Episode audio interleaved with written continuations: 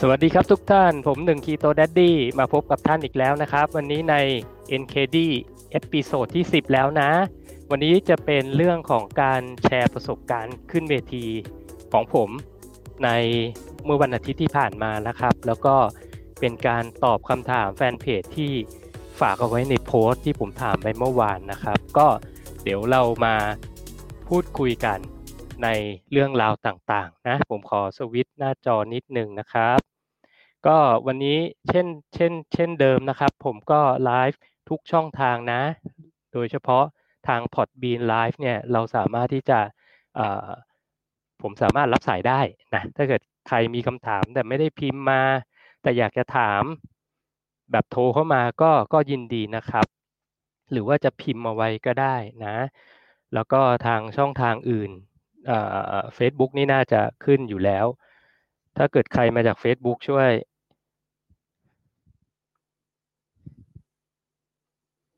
อีกแล้ว สวัสดีครับ ผมหนึ่ง Keto Daddy นะครับ วันนี้มาพบกับท่านอีกครั้งหนึ่งใน episode ที่ 10 แล้วนะครับ NKD episode ที่ 10 วันนี้จะมาแชร์ประสบการณ์ในการขึ้นเวทีของผมเนาะที่ประกวดเมื่อวันอาทิตย์ที่ผ่านมา แล้วก็ ตอบคำถามแฟนเพจทุกท่านนะครับ ที่ฝากคำถามไว้ใน Facebook นะ แล้วถ้าเกิดใครตอนนี้ฟังจาก Podbean เนี่ยก็สามารถที่จะพิมพ์คำถามมาได้ หรือว่าเดี๋ยวผมจะเปิดรับสายนะ สามารถที่จะโทรเข้ามาถามได้สดๆเลยนะครับ ก็อีกแล้วเมื่อกี้ลืมลืมเปิดไมค์นะพูดไปซะเยอะเลย ก็ยินดีต้อนรับทุกท่านนะครับ แล้วก็คิดถึงมาก ๆเลยทุกคนเนาะก็ถือว่า คราวนี้เป็น episode ที่ 10 อย่างเป็นทางการใน Podbean นะครับ ก็ 10 ครั้งแล้วก็แหมจะบอกว่าก็รู้สึกรู้สึกดีใจนะที่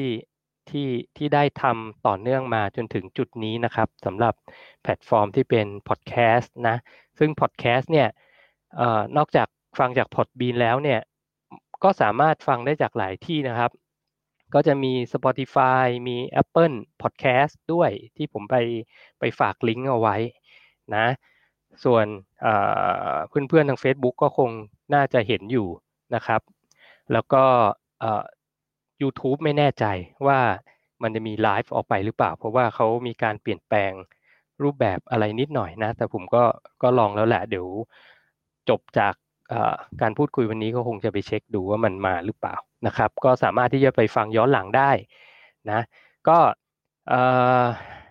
จะบอกว่าช่วงเอาเป็นว่าช่วงสองสาเดือนที่ผ่านมาก็เป็นช่วงที่ผมเตรียมตัวนะครับ เตรียมตัวอะไรบ้างล่ะ ก็ถ้าเกิดเป็นแฟนเพจประจำอยู่แล้วก็จะทราบว่าผมก็เตรียมตัวถ่ายรูปนะถ่ายรูปประจำปี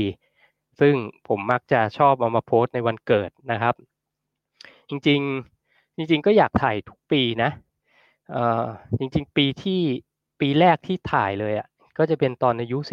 42 นะครับ ตอนอายุ 42 ซึ่งก็ 8 ปีที่แล้ว แล้วก็ปีที่แล้วอายุ 49 แล้วก็ปีนี้อายุ 50 นะครับ ปีนี้เนี่ยมันก็เลยเกิดเขาเรียกว่าอะไรมันมันมีความตั้งใจมากที่อยากจะทำให้ เราดูมีพัฒนาการหรือกันเนาะมันก็เลยค่อนข้างใช้เวลาเตรียมตัวมากกว่าทุกครั้งนะครับ แล้วก็จริงๆก็ต้องให้เครดิตโค้ชผมด้วยนะโค้ชเควินนะครับโค้ชเควินก็อยู่กับผมมานานมากนะตั้งแต่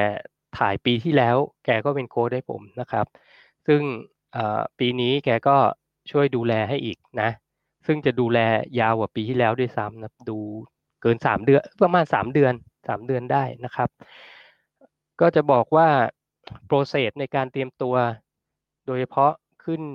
จริงๆอะเอาเอาเป็นว่าแค่ถ่ายรูปอย่างเดียว มันก็เป็นอะไรที่ที่ละเอียดนะ มันเป็นเรื่องละเอียดอะเพราะตอนแรกผมไม่ได้คิดด้วยซ้ำว่าจะไปขึ้นเวทีประกวดของอสมาคมพอกาย ซึ่งเป็น ซึ่งเป็นเขาเรียกว่า Master Open Game หมายถึงเป็นงานของผู้สูงอายุนะครับ มันก็เลยจะมีช่วงอายุที่ผมลงได้ก็คืออายุเกิน 50 ปีขึ้นไป แล้วก็ประกอบกับโค้ดเขาก็ดูแลผมมาเพื่อที่จะถ่ายรูปก่อนวันเกิดถูกไหมพอใกล้ๆเนี่ยเนี่ยแกก็มากระซิบบอกว่าพี่หนึ่งพี่หนึ่งมันมีงานประกวดนะ ของคนอายุเยอะก็เรียกว่าคนแก่แหละ พี่ไหนๆเตรียมตัวมาแล้วก็น่าจะลองไปขึ้นดูนะ อะไรประมาณนี้นะครับ ก็เลยเป็นที่มาที่ไปว่าทำไมถึงถึงได้ไปนะถึงได้ไป ก็ก่อนที่จะพูดเรื่องอื่นเดี๋ยวขอทักทายก่อนนะครับ ตอนนี้ก็มีคนเข้ามาค่อนข้างเยอะเลยอ่าคุณคิตตี้อิสมีนะครับ สวัสดีนะครับขอบคุณที่เข้ามานะครับ ทาง Podbean Live นะ แล้วก็ Facebook Facebook ก็จะมีเอ่อคุณอะไรเนี่ยบอลบอล บอลคอมใช่ไหมเสียงอ่าใช่ตอนแรกเสียงหายนะครับ คุณศิรพัฒสอนบอกตอนนี้ภาพเสียงชัดเจนขอบคุณนะครับ คุณจิ๊บสวัสดีนะครับ คุณเวดดิ้งอ่ามีคำถามฝากไว้ด้วยเดี๋ยวตอบอ่าคุณเต้สวัสดีครับเอ้ยใช่เปล่าไม่ใช่ คุณรุ่งทิวานะครับ สวัสดีนะครับ คุณมามี่สวัสดีครับ พี่แจงสวัสดีครับอ่าหนึ่งกระป๋อง พี่หนึ่งสวัสดีพี่หนึ่งอ้าวชื่อหนึ่งเหมือนกันแน่เลยอ๋อยินดีต้อนรับทุกท่านนะครับ ต่อ ก็อันนั้นก็เป็นที่มาที่ไปว่าทำไมผมถึงได้ได้ขึ้นประกวดนะ จริงๆก็ถามว่าตั้งใจไหมรู้รู้ก่อนหน้าประมาณเดือนหนึ่งก็คือก่อนถ่ายรูปวันเกิดนะครับ ก่อนถ่ายรูปวันเกิด มันก็เลยต่อเนื่องมานะในเรื่องของการเตรียมตัว ซึ่งก็จะแชร์ประสบการณ์เรื่องอะไรดีล่ะ จริงๆจะบอกว่าเขาเรียกว่าถ้าภาษาอังกฤษนะเขาเรียกเขาเรียกว่า prep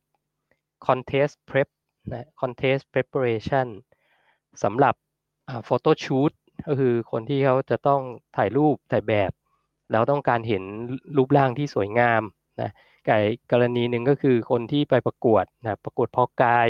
ประกวดโมเดล พวกนี้เขาก็จะมี process ในการทำเอ่อ prep นะครับมีการทำ prep ต่าง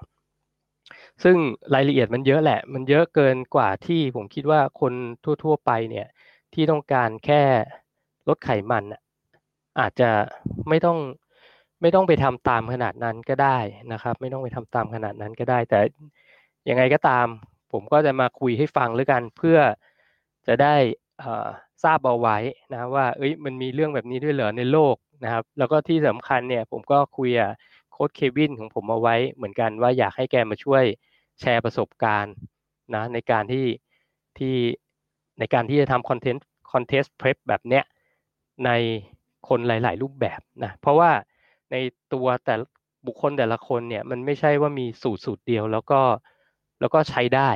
กับทุกคนไม่ใช่อย่างนั้นเลยนะครับ ต้องบอกว่า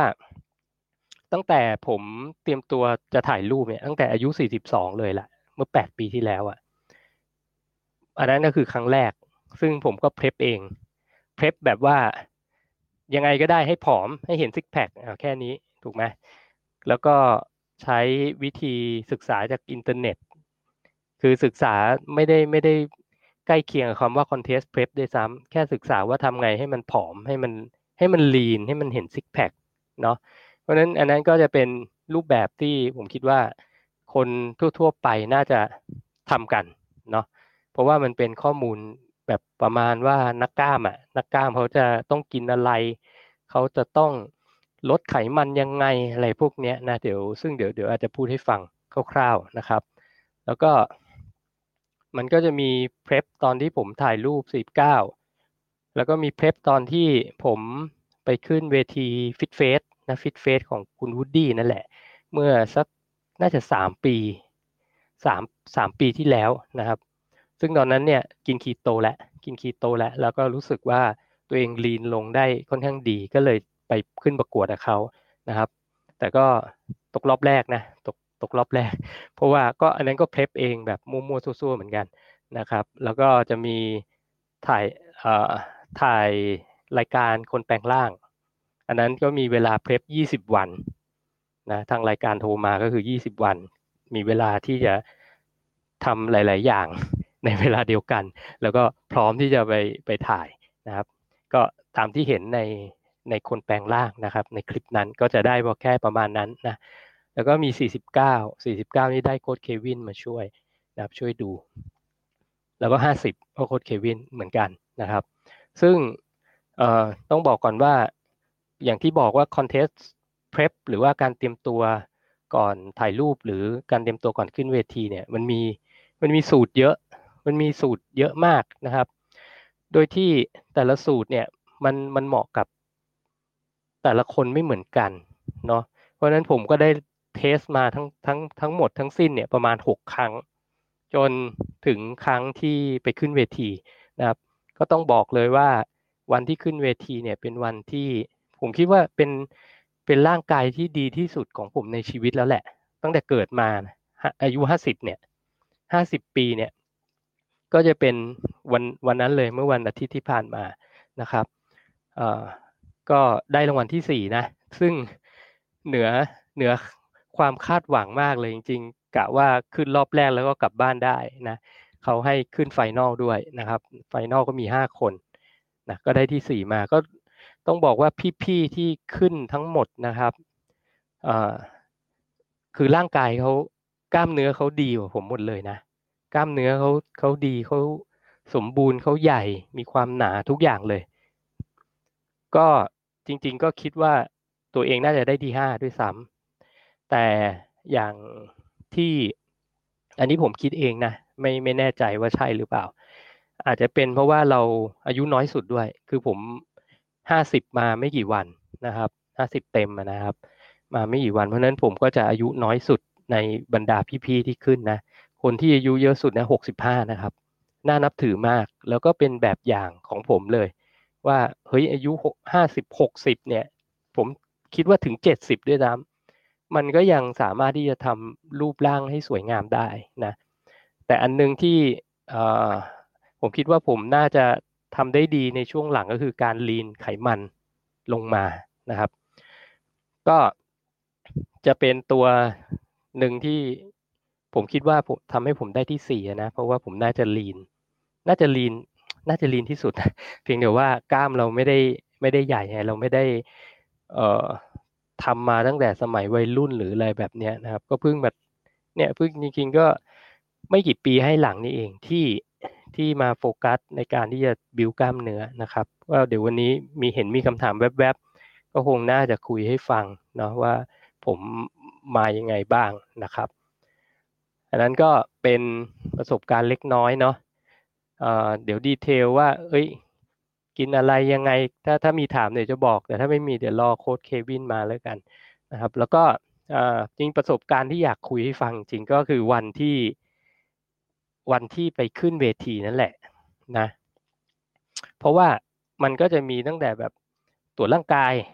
นะครับ มีการตรวจร่างกายต้องมีใบรับรองแพทย์ ซึ่งนี้เขาก็จะจัดเตรียมไว้ให้นะ แล้วก็มีการชั่งชั่งน้ำหนักวัดส่วนสูง แล้วก็มีได้ เขาเรียกว่าเลขหมายเลขมานะครับ ซึ่งอันนั้นก็ไม่เท่าไหร่นะ มันมีอีกคือ ต้องโกนขนจักรแล้โกนขนหน้าแข้ง ซึ่งเนี้ยผมไม่รู้มาก่อนนะครับ ก็ต้องวิ่งไปซื้อ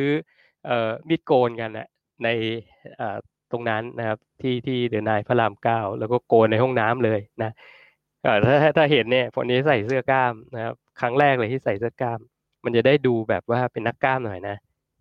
ใส่ปุ๊บนี่ดูเป็นนักกล้ามขึ้นมาประมาณห้าสิบเปอร์เซ็นใช่เปล่าไม่รู้ เอ่อก็ขำๆเนาะก็ก็เป็นประสบการณ์ครั้งแรกเหมือนกัน โกนขนจักรแล้นะครับ ก็ถ้าเกิดใครมีเทคนิควิธีการโกนขนจักรแล้ไงให้ไม่เจ็บเนี่ยช่วยพิมพ์มาบอกผมด้วยนะครับ เพราะว่ามันมันโอ้มันยากเหมือนกันนะ แล้วโกนเองด้วยอะต้องโกนเองนะครับ แล้วก็แฟนเข้ามาช่วยตอนหลัง ราะว่ามันมันไม่ได้จริงๆ ไม่เป็นนะขนหน้าแข้งเนี่ยไม่ยากจักรแล้เนี่ยโอ้โหสุดยอดแหละอันนี้ก็เป็นประสบการณ์อันหนึ่งที่อยากจะคุยให้ฟังนะว่าถ้าใครเตรียมตัวประกวดนะ ก็กนขนจักรแล้ไปจากบ้านก็จะดีนะครับ จะได้ไม่ขุกขักนะแล้วก็อีกประสบการณ์หนึ่งทาสี ผมคิดว่าถ้าเกิดคนที่ไม่คุ้นกับกีฬาเพาะกายนะ ก็ คงเห็นรูปผมแหละ แล้วก็จะถามว่าเอ้ยสีอะไรทำไมต้องทาอะไรแบบเนี้ยซึ่งอันนี้มันก็จะเป็นเรื่องปกติของของนักเพาะกายหรือว่าพวกโมเดลที่จะขึ้นนะครับ เพราะว่าการทำให้การทาสีเนี่ยมันเหมือนกับการแทนนิ่งแหละยิงถ้าเป็นสมัยก่อนเนี่ยสมัยแบบสมัยอาโนอะเขาก็จะเหมือนกับต้องไปไปแทนตามบีชอะไรพวกเนี้ยไปออกแดดให้โดนแดดนะครับ แล้วตอนหลังก็มีการ ทำผลิตภัณฑ์ที่เป็นที่เป็นสีออกมา มีแบบเป็นสเปรย์ก็มีนะครับ ซึ่งเท่าที่ทราบเนี่ยก็ราคาแพงมากด้วยนะครับ ราคาแพงมาก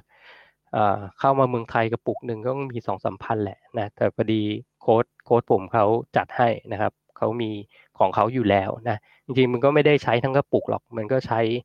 แค่แต้มๆแล้วก็แล้วก็ทานะแล้วก็บางคนเขาก็จะมีเขาเรียกว่า roller อะเป็นลูกกลิ้ง มากลิ้งตามตามตัวนะครับ แล้วก็สีเนี่ยผมสังเกตดู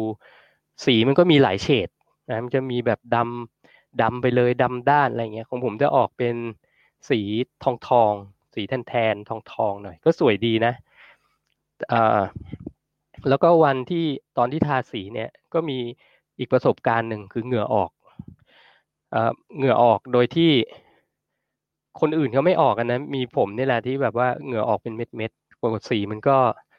มันก็ไม่ติดไง มันก็จะแบบหยดเป็นเป็นเป็นทางไปเลยนะแล้วก็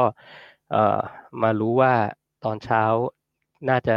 กินน้ำเข้าไปเกินปริมาณนะครับ เกินปริมาณ ซึ่งจริงเอ่อมันจะมีเรื่องของการตัดน้ำก่อนขึ้นประกวดด้วยนะ ก็คือผมจะไม่กินน้ำตั้งแต่เย็นก่อนวันที่จะไปก็คือเย็นวันเสาร์สักหกโมงครึ่งผมก็ไม่กินแล้ว แล้วก็ตื่นเช้ามาก็กินกาแฟ แล้วก็จิบจิบน้ำเข้าไป แต่มันคงอาจจะเยอะไปแล้วก็ด้วยด้วยร่างกายเรา มันมันเหงื่อออกง่ายนะครับ มันก็จะมีเหงื่อออกเป็นหยดหยดตอนวอร์ม เพราะว่ามันก็จะเขาต้องปั๊มก่อนขึ้นเวทีนะเขาก็ผมก็จะพกไอ้ไอ้แบนไป resistance band แล้วก็แล้วก็พยายามปั๊มให้มันเส้นเลือดมันขึ้นอะไรพวกนี้นะครับ ก็ปรากฏว่าเหงื่อออกนะ ก็ไม่เป็นไร โค้ชเขาก็หาวิธีในการที่จะผ่านพ้นสถานการณ์นั้นไปนะ ก็เช็ดเหงื่อแล้วก็ไม่ไม่ต้องวอร์มแล้วแล้วก็ไปอยู่ตรงที่เย็นๆอะไรแบบเนี้ยนะครับ ก็ผ่านตรงนั้นไป ซึ่งช่วงขึ้นรอบแรกเนี่ยมันจะประมาณสักบ่ายสองบ่ายสามเนาะบ่ายสองบ่ายสามแล้วขึ้นรอบ final ก็เกือบทุ่มนะครับ สิ่งที่น่าแปลกใจอันหนึ่งก็คือ ตอนตอนขึ้น final เนี่ย เฮ้ยปรากฏว่าร่างกายอะมันดูมันดูดีกว่า ตอนตอนรอบคัดเลือกด้วยซ้ำไปนะผมดูตัวเองในกระจกนะครับ มันดูลีนกว่า มันดูแห้งกว่านะแต่แต่ก็ต้องบอกว่าแต่นะ แต่ก่อนขึ้นรอบไฟนอลน่ะผมเกือบเป็นลม เพราะว่ามันไม่ได้กินน้ำไง เราก็พยายามคุมน้ำนะครับ พยายามคุมน้ำก็จิบแบบจิบเลยแหละ แต่ในระหว่างวันเขาก็มีของกินได้นะ ก็จะมีกินกินกินข้าวคือคือวันนั้นจะมีกินข้าวนะแล้วก็โปรตีนนิดหน่อยนะครับ แล้วก็กินไอติมนะแต่ตอนที่จะเป็นลมตอนนั้นก็คือ ใกล้ๆจะขึ้นแล้วล่ะ แล้วตะคิวขึ้นด้วยตะคิวขึ้น ก็เดินไปซื้อไอติมมาลูกหนึ่งไอติมสเวนเซนไอติมมะนาวมากิน เออ ปรากฏมันก็ดีขึ้นนะครับ มันก็ดีขึ้น แล้วก็ขึ้นไปโพสต์นะ ซึ่งก็ต้องขอบคุณโค้ชเควินอีกแหละ เพราะว่าตอนขึ้นของรอบโมเดลมันก็จะมีวิธี pose นะมันก็จะมี pose pose สี่ทิศ แล้วก็เดิน pose สามจุดอ่าเนี่ยคือเป็นอะไรที่เราเราไม่เคยรู้มาก่อนเนาะแต่โค้ชเขาก็จะ train ให้ก่อนก่อนวันงานสักอาทิตย์หนึ่งนะครับ แล้วก็มาฝึกเองที่บ้าน แต่ลืมคือคือฝึกมาแบบหนึ่งคุยกับโค้ดไว้แบบหนึ่งแต่วันจริงลืม ลืมว่าต้องเดินยังไงลืมหมดเลยจริงๆ ด้วยความตื่นเต้นด้วยด้วยความที่เรามือใหม่ด้วยเนาะแล้วก็ดูอพอดีแฟนผมไปด้วยเขาก็จะอัดอัดเทปไว้ให้ อัดวิดีโอจากมือถือไว้ให้ว่าผมขึ้นไปโพสแล้วเป็นยังไงอะไรเงี้ย ก็มาดูนะครับ ไม่สวยเลย จริง ๆ เนี่ย ต้องบอกเลยว่า เออ คือเราก็ pose ตามที่เราเรียนมาเนาะ แต่พอพอเราได้มาดูกับวิดีโอเนี่ย เรารู้เลยว่าเฮ้ยมันมันไม่สู้คนอื่นเขาไม่ได้นะครับ มันไม่สวยเท่าที่เราอยากให้เป็นอะ ก็โค้ชเควินก็มาช่วยปรับจูนให้อีกครั้งหนึ่ง ต้องบอกว่ารอบขึ้นไป pose final เนี่ยเฮ้ยผมคิดว่าผมมั่นใจมากเลยนะ มั่นใจมาก เพราะว่าเราเราปรับการ pose แล้วเราก็สามารถที่จะโชว์มัดกล้ามเนื้อที่มีน้อยๆของเราเนี่ยให้มันให้มันเด่นชัดขึ้นกว่ารอบคัดเลือกนะครับ ก็ อันนั้นน่าจะเป็นจุดหนึ่งด้วยมั้งที่ทำให้ได้ที่สี่นะเพราะว่าเราเราเปลี่ยนการโพสต์นิดเดียวเองนะครับ แล้วก็สามารถที่จะทำได้ด้วยความเขาเรียกว่ามั่นใจแหละ เพราะว่ามันเป็นรอบที่สองนะรอบแรกเนี่ยออกแนวตื่นเต้นนิดนึงพอรอบที่สองเนี่ยมันเออ รู้สึกมันง่ายขึ้นนะผมก็เดินเหมือนเดิมแหละ มันก็เดินเหมือนเดิมท่าเดิมนะครับ แล้วมันก็เหมือนได้ได้ฝึกมาแล้วทั้งวันด้วยนะแล้วก็มีการปรับเปลี่ยนวิธี โพสต์เล็กน้อยนะครับ ก็ค่อนข้างมั่นใจนะ แล้วก็สนุกมากวันนั้นเป็นวันที่สนุกมาก แล้วอีกอันหนึ่งเนี่ยถ้าใครไม่เคยไปนะครับ แนะนำเลยลองลองไปดู มันจะมีคนที่เป็นอินสปายให้เราได้เยอะ มีทั้งผู้หญิงนะครับ วันวันของที่ผมไปเนี่ยจะเป็นบิกินี่ด้วย แล้วก็เขาเรียกว่าอะไรก็เป็น physique model หญิงอะไรพวกเนี้ยซึ่งแต่ละคนนี่เขาเตรียมตัวมาจัดเต็มมากนะครับ โมเดลผู้ชายที่อายุน้อยกว่าห้าสิบเนี่ย ก็เป็นทั้งทีมชาติแชมป์เอเชีย พวกเนี้ย คือ เราเราไม่เคยเห็นไง ตัวจริง ๆ ตัวเป็นๆพอเห็นปุ๊บเนี่ย เรารู้เลยว่า โอ้โห พวกนี้นี่เขาคงจะฝึกหนักมากนะ แล้วเขาคงจะเตรียมตัวมานานมากนะครับ ก็ต้องบอกว่าถ้าเกิดมีคนถามผมเนี่ยจะทำแบบเนี้ยแบบพี่หนึ่งเนี่ยใช้เวลากี่ปี แค่เอาแค่ถ้าเกิดแบบว่าเอาอ่อนๆอย่างผมเนี่ยนะ ผมว่าต้องมีสี่ห้าปีอะแต่ถ้าจะให้เป็นแบบแชมป์พวกนั้นเนี่ย แบบที่เราเห็นตามอินเทอร์เน็ต เห็นตาม magazine อะที่แบบว่ากล้ามสวยๆโตๆอะผมว่าต้องมีสิบปีนะครับ ต้องมีเป็นสิบปีแหละ แล้วก็ทุกอย่างมันต้อง on point หมายถึง เรื่องโภชนาการเรื่องกินเรื่องการออกการซ้อม ทั้งหลายแหล่นะครับ มันมันต้อง perfect มากถึงจะเป็นแบบนั้นได้นะก็อยากมาแชร์ให้ฟังนะครับว่า เออ มันก็เป็นครั้งแรกของผมเหมือนกันที่ไปงานประกวดพ่อกายนะ ก็ไม่เคยไม่เคยไปเหมือนกัน ไปครั้งแรกก็ขึ้นเวทีเลยนะครับ ก็รู้สึก ถ้าถามตัวเองก็รู้สึกภูมิใจนะ รู้สึกดีใจด้วยที่ ที่ตัดสินใจไปลงนะครับ จริงๆอะตกรอบแรกก็ก็ไม่เสียใจนะ แค่แค่ได้ไปขึ้นเวทีก็ก็สนุกแล้วนะครับ ก็ได้รางวัลติดไม้ติดมือมาก็ถือว่าโอเคนะอันจริงๆต้องบอกเลยว่าไม่ได้หวังด้วยซ้ำนะหนึ่งสองสามเนี่ยไม่มีทางนะครับ ถ้าไปดูรูปที่ผมโพสต์ไว้นะ พี่ๆทั้งห้าคนทั้งสี่คนที่ขึ้นเนี่ย ทุกคนหุ่นดีมากนะร่างกายดีมากนะครับ คุณนัทบอกว่าสวัสดีครับ ผมตามดูถ่ายทอดตลอด แต่ชุดผู้หญิงวาบวิวมากรวมถึงท่าโพสด้วยเฮ้ยนนี้คุณนัทใช่ไหมคุณนัทคือต้องบอกอุ้ยมันสวยจริงๆนะ มันสวยจริงๆมองมองเป็นศิลปะได้เลยแหละ ว่าเขาขึ้นมาขึ้นมาเต้นให้ดูอะแล้วท่าโพสเขามันจะทำให้เห็นกล้ามเนื้อที่ที่เขาฝึกมานะครับ มันสวยมาก แล้วก็คนที่ได้แชมป์แต่ละคนนี่ก็ แชมป์เอเชียทั้งนั้นเลยนะ มีคนไปยกป้ายด้วยนะครับ แต่ละคนนี่สุดๆเหมือนกันนะขนาดผู้หญิงเขาก็เขาก็ต้องดูแลตัวเองค่อนข้างเยอะ ผมว่าผู้หญิงเนี่ยน่าจะน่าจะต้องดูแลเยอะกว่าผู้ชายด้วยซ้ำไปนะแต่ว่า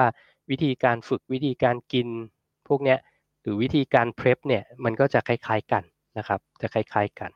ก็เป็นประสบการณ์ที่ดีนะ โดยเฉพาะ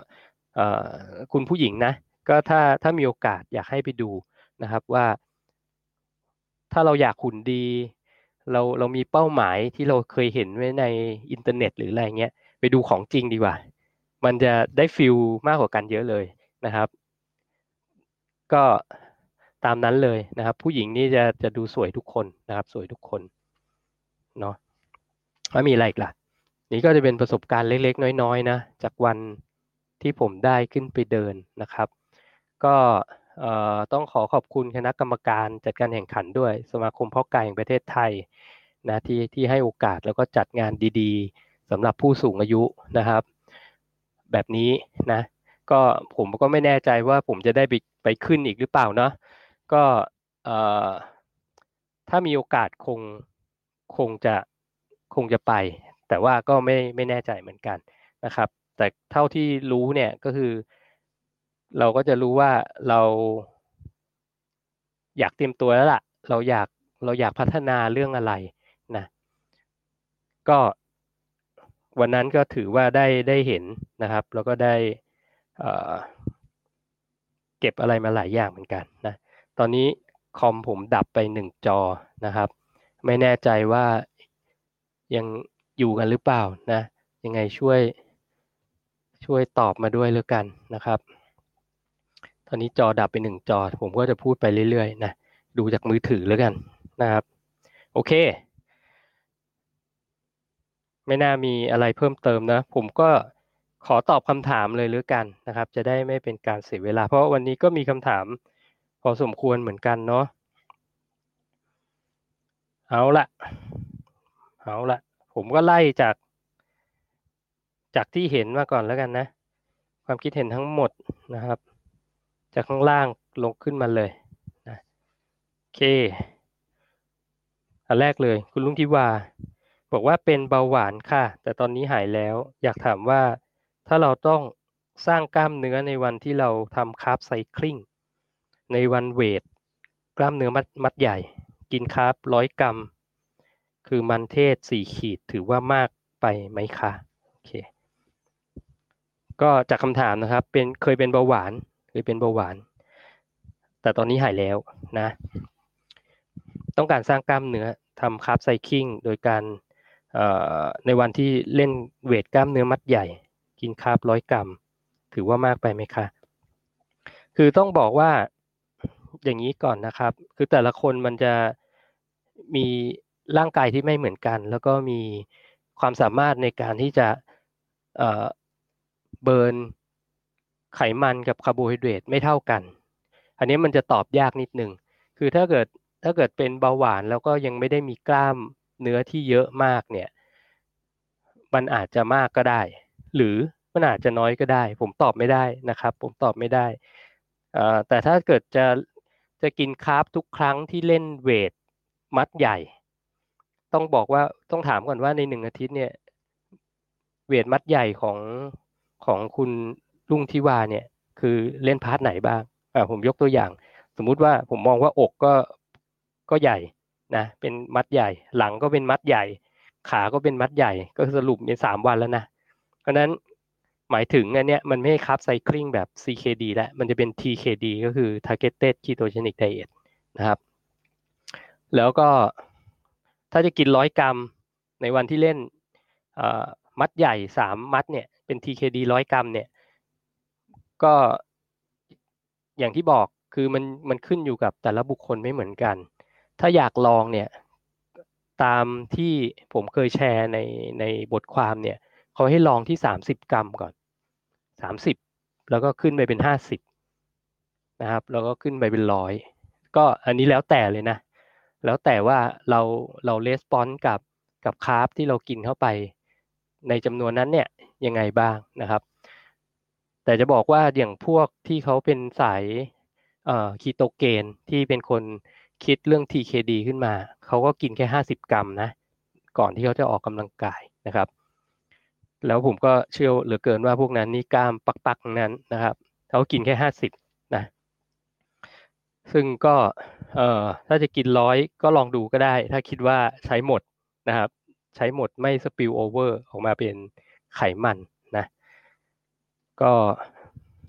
อันนี้ถ้าเป็นผมนะ ถ้าเป็นผมร้อยกรัมสำหรับผมผมคิดว่าน่าจะเป็นอยู่ในช่วงของไฮคือตอนนี้ผมจะมีปรับเป็นเอ่อคือวันที่กินคีโตนะวันที่กินคีโตเนี่ยอย่างสองวันที่ผ่านมาเนี่ยกินคีโต ผมก็ออกกำลังกายเหมือนเดิมนะ ผมก็จะกินไม่เกินเนี่ยสามสิบห้าไม่เกินห้าสิบกรัมอะทั้งวันนะครับ ทั้งวัน ซึ่งก็อันนั้นคือ total carb นะครับ ถ้าหากเป็น net carb เนี่ย ผมว่า net carb ผมน่าจะต่ำกว่ายี่สิบอยู่แล้วล่ะนะ เพราะสิ่งที่กินอย่างวันนี้ก็เมื่อวานด้วยแหละ ก็จะเป็นพวกอะไรอะ เป็นเส้นบุกอะไรพวกนี้เพราะเส้นบุกมันจะเป็นไฟเบอร์ล้วนๆอยู่แล้วนะครับ ก็ถือว่าจะเป็น carb ต่ำมากๆนะ แล้วถ้าเกิดผมจะกินเป็นขยับขึ้นไปเนี่ยเป็น low carb low carb ผมมี3 level ด้วยซ้ำนะ low carb สาม levelเลเวลแรกก็คือประมาณไม่เกินร้อยกรัม อันนี้ก็คือเป็นเป็น low low low ของ low อีกที แล้วก็เป็น medium low ก็คือประมาณอ่อไม่เกินร้อยห้าสิบกรัมนะครับ แล้วก็จะเป็นสุดของ high เอ่อเขาเรียกว่า high low อะ high ของช่วง low carb เนี่ยก็จะประมาณสักเอ้ยไม่ใช่ดิร้อย นะไม่เกินร้อยร้อยสามสิบแล้วก็ร้อยห้าสิบอะไรประมาณนี้นะครับ ถ้า push เกินร้อยห้าสิบเนี่ย มันจะขึ้นเป็นร้อยห้าสิบสองร้อยอะไรพวกนี้อันนั้นผมถือว่าเป็น balance diet ของผมแล้วนะครับจะเป็น balance diet ไปนะอันนี้ไม่ไม่แน่ใจจะตอบคำถามแล้วนะ ผมแนะนำว่าลองกินดูก่อนนะครับ ลองกินดูก่อน แล้วก็ลอง test ดูแหละว่ามันมัน work กับเราไหม แต่ผมจะไม่ชอบกินเป็น TKD นะอย่างที่เคยบอกหลายครั้งก็คือว่า คือ TKD มันน่าลำคาญคือมันกินได้ทีละนิดอะผมชอบที่จะ complete เอ้ยเขาเรียกว่า depletion ทั้งอาทิตย์เลย คือเข้าเวทเล่นอยู่ คือคือเล่นเวทบนบนไกลโคเจนที่มี แล้วก็ที่เหลือมันก็จะไปใช้ไขมันเป็นพลังงานนะครับ แล้วเสาร์อาทิตย์ผมก็จะรีฟีดกลับเข้ามา ผมก็จะใช้เป็น CKD ซะมากกว่านะครับ คุณเซบันสึโมโนตากาลิชื่อเท่มาก ถามว่าเล่นขาบ้างไหมครับ เล่นครับ เล่นเล่นเล่น ขาเนี่ยสำคัญเลยต้องเล่นนะครับ ก็เป็นอีกจุดหนึ่งเขาเรียกว่า weak area ของผมแหละ ที่ผมคิดว่าผมต้องพัฒนานะ ก็อยากจะเล่นขาให้เยอะขึ้นนะครับ ให้มันสม่ำเสมอขึ้นแหละ ก็ต้องบอกว่าเล็กเดย์เป็นอะไรที่ผมไม่ชอบนะ เพราะว่ามันมันเหนื่อยแล้วมันหนักแล้วมันก็มันก็จะดอมไปหลายวัน ดอมก็คือว่ามันจะมีอาการเจ็บแล้วก็ปวดเมื่อยอะคือนั่งซ่วมไม่ได้อะนั่งแล้วแบบโอ้กว่าจะลุกนั่งแต่ละครั้งเจ็บมาก ถ้าคนเคยเล่นขานะก็จะทราบ ก็ก็จะเล่นให้ให้บ่อยขึ้นนะครับ หมายถึงว่ามี consistency กับมันมากขึ้น เพราะอย่างง่าย ๆ เลยปีที่แล้วทั้งปีผมน่าจะเล่นขาไปสามครั้งสี่ครั้งอะไรแค่นี้เองทั้งปีนะ ปีนี้ก็ปรับนะครับ ก็อาทิตย์ละครั้งเป็นอย่างต่ำนะอาทิตย์ละครั้งเป็นอย่างต่ำเอ่อคุณเตียว CNX พี่ใช้เวลาเตรียมตัวนานไหมครับ หลังจากรูปที่อ้วนโหถ้าจากรูปที่อ้วนก็อย่างที่บอกนะครับแปดปีนะครับ อันนั้นแปดปีปีอะไรวะ สองพันองเนาะสองพันะครับ ก็จากที่ที่รูปอ้วนๆนั่นนะ ก็จนถึงวันนี้นะครับแปดปี คุณดงตุยตั้มถามว่าคนที่ LDL เพิ่มเหนื่อยมากครับ กับการทะเลาะกับหมอประจำตัว เอาละสิ ตอบไงล่ะ แต่ตัวผม LDL ไม่เพิ่มครับ หกสิบถึงเจ็ดสิบอยากถามว่า อยากถามให้คน LDL สูง อืม คือ คือก็ไม่ต้องทะเลาะอะครับ ผมว่านะ คือถ้าหมอเขาไม่รู้อย่างที่เรารู้เนี่ย พูดไปมันก็เหมือนทะเลาะนะผมก็จะเอ่อครับครับครับอย่างเดียวแหละ แล้วก็กลับบ้านนะถ้าเขาจะให้ยาอะไรมาเราก็ไม่เอาเท่านั้นเองเขาเขาฟอร์สให้เรารับยาไม่ได้นะ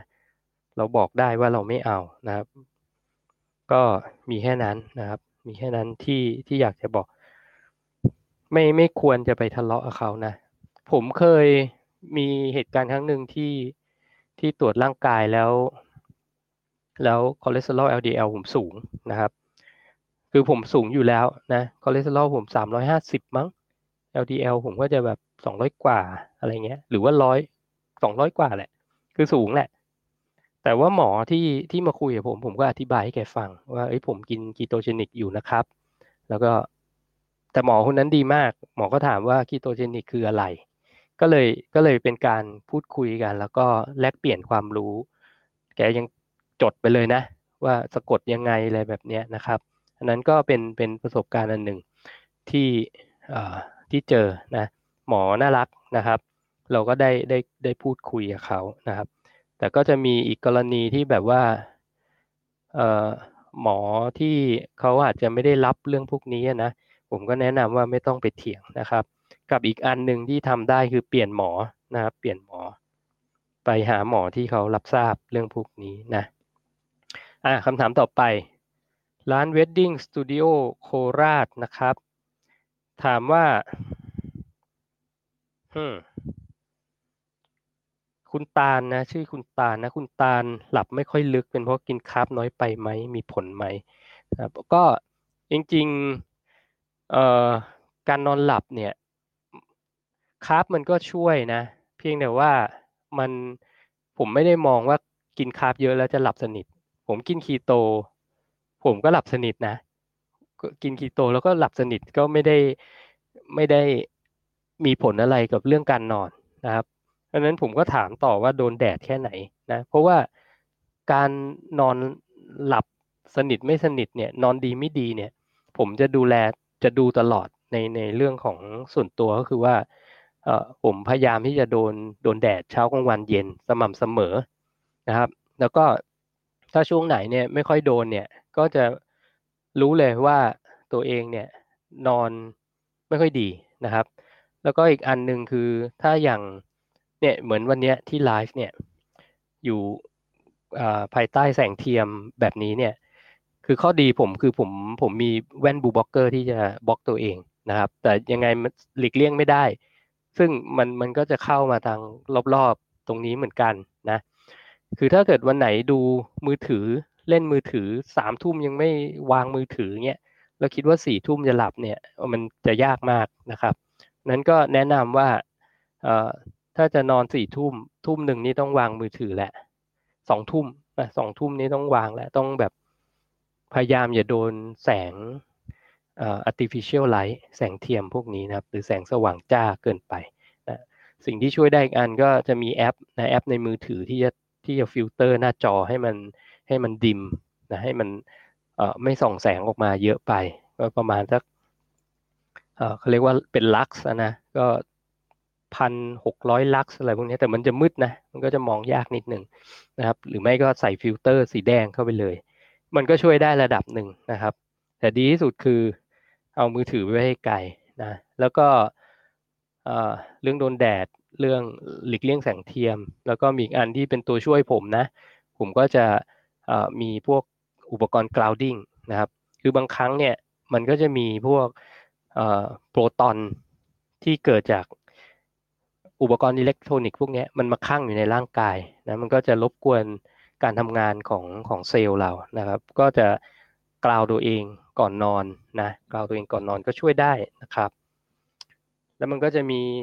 supplement บางอย่างที่ผมใช้นะที่จะช่วยทำให้นอนหลับนะครับ จะเป็นพวก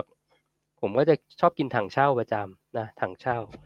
ถังเช่าคุณภาพดีด้วยนะ ไม่ใช่ที่ขายตาม ในทีวีนะครับ แล้วก็มี CBD ที่ก็ถ้าอยากนอนหลับสนิทก็สองหยดอะไรประมาณนี้นะ แต่ก็ไม่ควรจะใช้บ่อยนะครับ อันนี้ก็จะเป็นทริคเล็กน้อยนะทริคเล็กน้อยเอ่อคุณตรงตุ้ยตั้มถามต่อ อยากให้พี่เล่าตอนทานคีโตใหม่ๆ ผลเลือดผลความดันเกิดอะไรขึ้นบ้างครับ แน่นอนทุกคนน้ำหนัก น้ำหนักลด น้ำตาลลด แต่ไขมันความดันอื่น ๆ ไม่เหมือนกันทุกคน คนที่ LDL เพิ่มทะเลาะกับหมอมากครับโอเคก็ยังวนเวียนกับ LDL เนาะก็ประสบการณ์ส่วนตัวนะครับ ผมเคยพูดไปแล้วด้วยในในอยู่ใน YouTube นะ เป็นคลิปแบบเมื่อสักสามสี่ปีที่แล้วอะแล้วก็มีการโชว์ผลเลือดนะครับ ซึ่งคนที่ ต้องบอกเลย คนที่เพิ่งเริ่มกินนะครับ คนที่เพิ่งเริ่มกินไม่เกินสามเดือน ถ้าสามเดือนไปตรวจผลเนี่ย ยังไงซะคอเลสเตอรอลขึ้นแน่นอน LDL ขึ้นแน่นอน ขึ้นทุกคนนะครับ ขึ้นทุกคน พอหกเดือนไปแล้ว fat adapted แล้วเนี่ย มันจะ normalize normalize ลงมาหมายถึงว่าคอเลสเตอรอลมันก็อาจจะลงมาอยู่ในช่วงประมาณ 200 250 อะไรพวกนี้นะครับ หรือบางคนก็อาจจะลงมาปกติก็มีนะ LDL ก็จะลงมาประมาณนี้เกินไม่เยอะแล้วก็หรือปกติก็มีกับอีกพวกหนึ่งคือ 6 เดือนไปแล้ว แต่เป็นพวกที่เขาเรียกว่า hyper responder อย่างผมเนี่ยเป็น hyper responder มันจะเกิดกับคนที่เป็นนักกีฬาออกกำลังกายอยู่แล้วสม่ำเสมอนะครับ มีคนพวกนี้จะมีประมาณ 25%ถึง 30%ของคนที่กินคีโตโลคาร์บนะ เพราะนั้นหลีกเลี่ยงไม่ได้ว่ามันยังไงมันก็ต้องสูงนะครับ คือผมไปตรวจยังไงก็ต้องสูงนะยังไงก็ต้องสูง ซึ่งก็เอ่อถ้าคนทำเนี่ยไม่เข้าใจเนี่ยก็จะอนอยแล้วก็เลิกไปเลยนะครับ ถึงบอกว่าต้องหาความรู้ให้กับตัวเองเยอะๆแล้วก็เชื่อมั่นในความรู้พวกนั้นนะครับ แล้วก็หรือไม่ก็ไปฟังอย่างหมอป๊อปก็ได้ หมอทิมก็ได้นะหมอเอกก็ได้นะครับที่ที่เป็นหมอ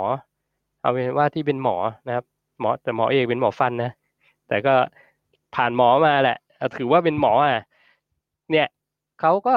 confirm ว่าข้อมูลพวกนี้มันอยู่ใน literature ก็คืออยู่ในงานวิจัยนะครับ แล้วมันก็มีการแบ่งปันแชร์ข้อมูลกันมานะคราวนี้จะเชื่อไม่เชื่อเนี่ยมันอยู่ที่แต่ละบุคคลแล้ว เพราะข้อมูลมันทั้งสองฝั่งมันมีทั้งสองฝั่งเนาะมันมีทั้งสองอย่าง แต่ข้อมูลที่ที่ผมทำที่ผมเชื่อเนี่ย มันก็คือข้อมูลที่เกี่ยวเรื่องของ ketogenic diet ข้อมูลงานวิจัยใหม่ ๆ ที่ลบความเชื่อเก่าๆของเรื่องไขมันเรื่องคอเลสเตอรอลนะครับ แล้วมันก็ทำให้สุขภาพผมดีขึ้น เออทำไมผมจะไม่เชื่อ เพราะมันสุขภาพมันดีขึ้น เนาะมันถึงมันถึงต้องบอกว่า คอเลสเตอรอลสูงเนี่ยมันกับ LDL สูงเนี่ยก็ต้องไปคือถ้าถ้าฟังข้อมูลพวกนี้เยอะๆนะครับ คลิปคอเลสเตอรอลผมก็พูดนะเรื่อง small dense LDL อะไรพวกเนี้ย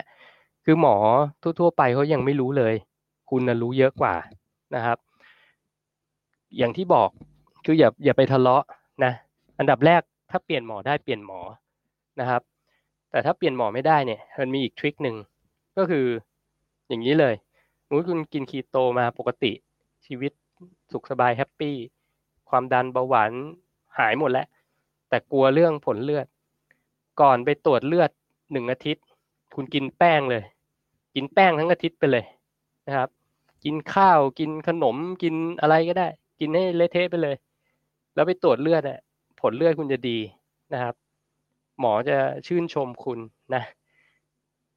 ก็ประมาณแค่นั้นนะครับ จะได้ไม่ต้องทะเลาะไง ลองดูก็ได้นะเคยลองมาแล้วนะครับ มันก็เป็นอย่างนั้นจริง ๆ นะ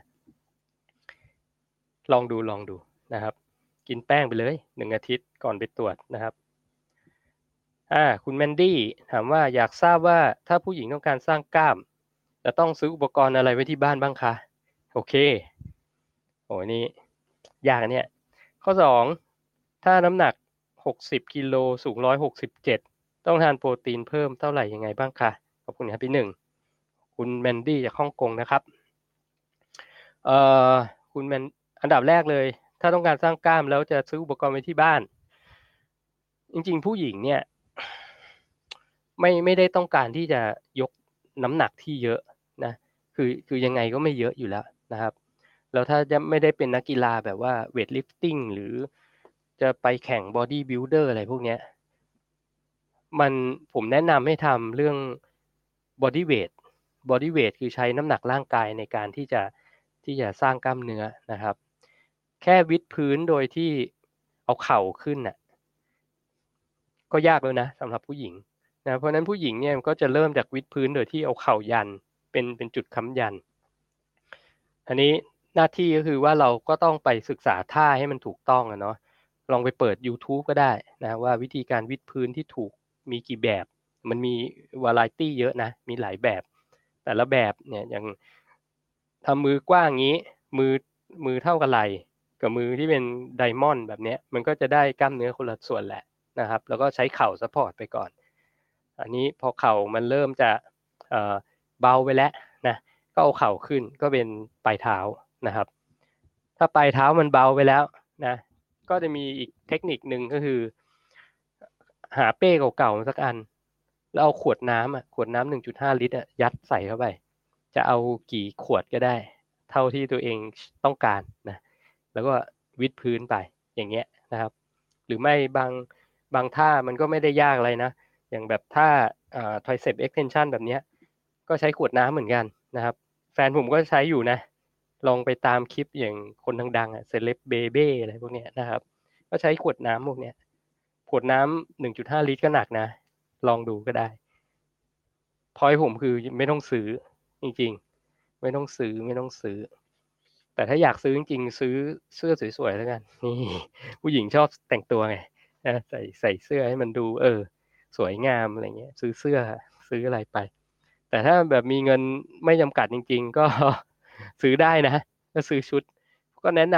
ำชุดดัมเบลดัมเบลปรับน้ำหนัก นะครับ มันก็จะเริ่มตั้งแต่ห้าปอนด์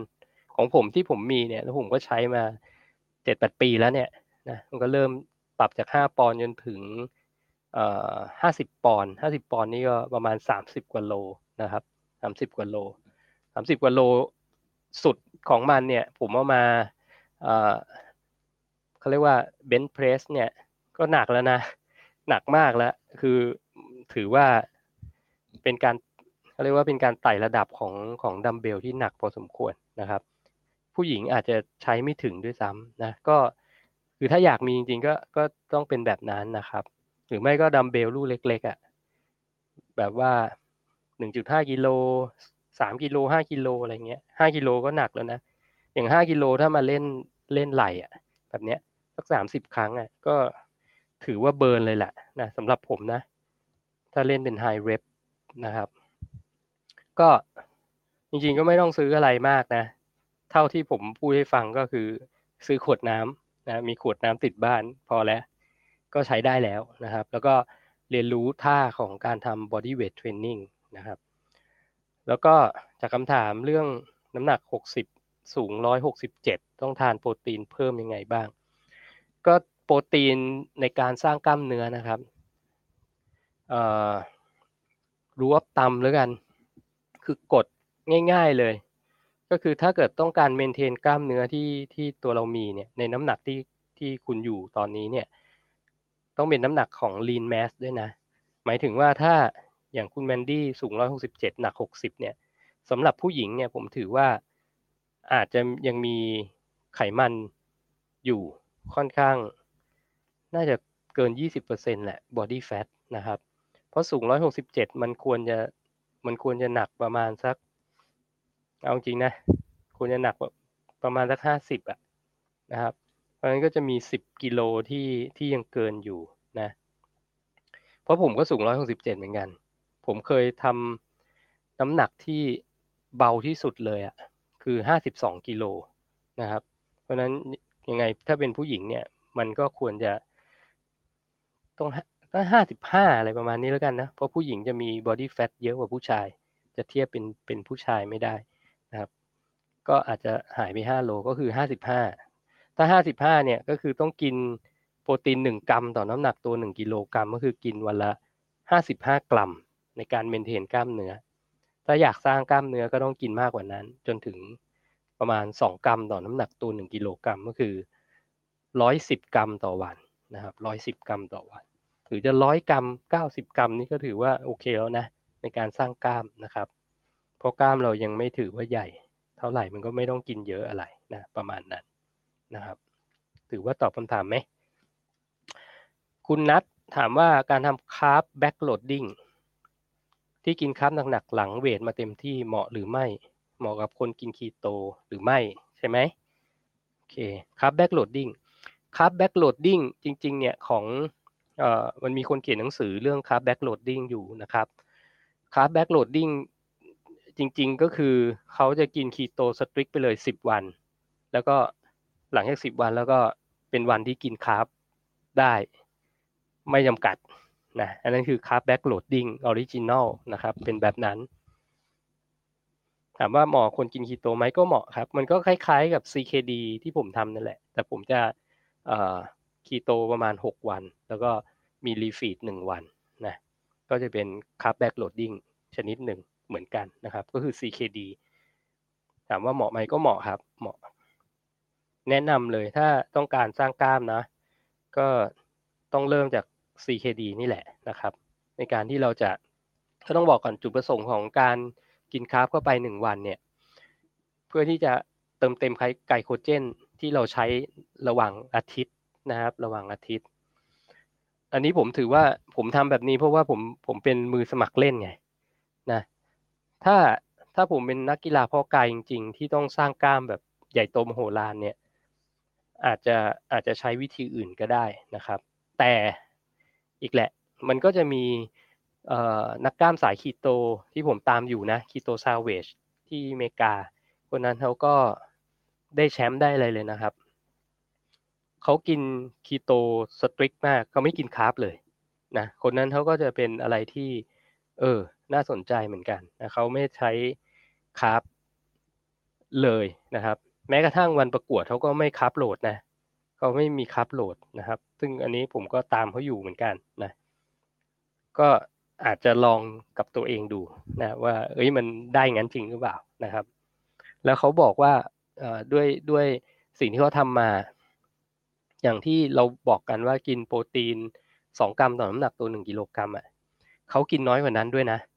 เขากินประมาณน่าจะหนึ่งกรัมต่อน้ำหนักตัวหนึ่งกิโลกรัมเองนะแล้วที่เหลือเนี่ยของแคลอรี่เขาเป็นแฟตหมดเลย แบบแฟตเต็มที่เลยนะครับ แฟตเต็มที่เลยโนคาร์บเลยนะคนนั้นก็เป็นอะไรที่ Amazing มากนะครับน่าจะเป็นคนเดียวด้วยมั้งที่ที่ออกมาพูด ที่ที่ทำแล้วออกมาเป็นยูทูบเบอร์นะครับอย่างที่ผมเคยพูดไปแล้วนะผมว่า 99.999%ของนักเพาะกายที่เป็นกีฬาเพาะกายจริงๆมืออาชีพอะคนหาคนกินคีโตยากเอาจริงนะคีโตแบบร้อยเปอร์เซ็นต์นะแบบไม่แตกคาร์บเลยก็จะมีอย่าง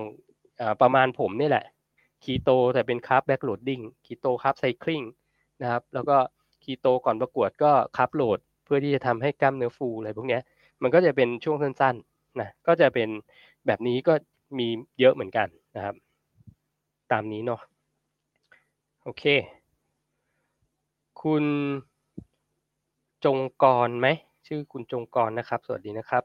เคยเป็นเบาหวานทำ IF ยี่สามทับหนึ่งมาหนึ่งปีนะกินก็คือไปให้กิน one meal day เนาะ หมอให้ off ยาแล้ว ก็คืออ่าหายเบาหวานแล้วนะครับ ต้องการจะสร้างกล้ามเนื้อแหละ ในขณะที่ทำยี่สามทับหนึ่งควรกินโปรตีนในปริมาณเท่าไหร่ต่อวันคะออกกำลังกาย cardio หนึ่งชั่วโมง weight หนึ่งชั่วโมงค่ะ แทบทุกเช้า ก็คือออกกำลังกายทุกวันเจ็ดวันเลยอะไม่พักเลยใช่ไหมอันดับแรกนะครับ เราควรจะพักร่างกายนะครับ คือ ทำทุกวันไม่ได้เป็นผลดีนะทำทุกวันไม่ได้เป็นผลดีอย่างน้อยท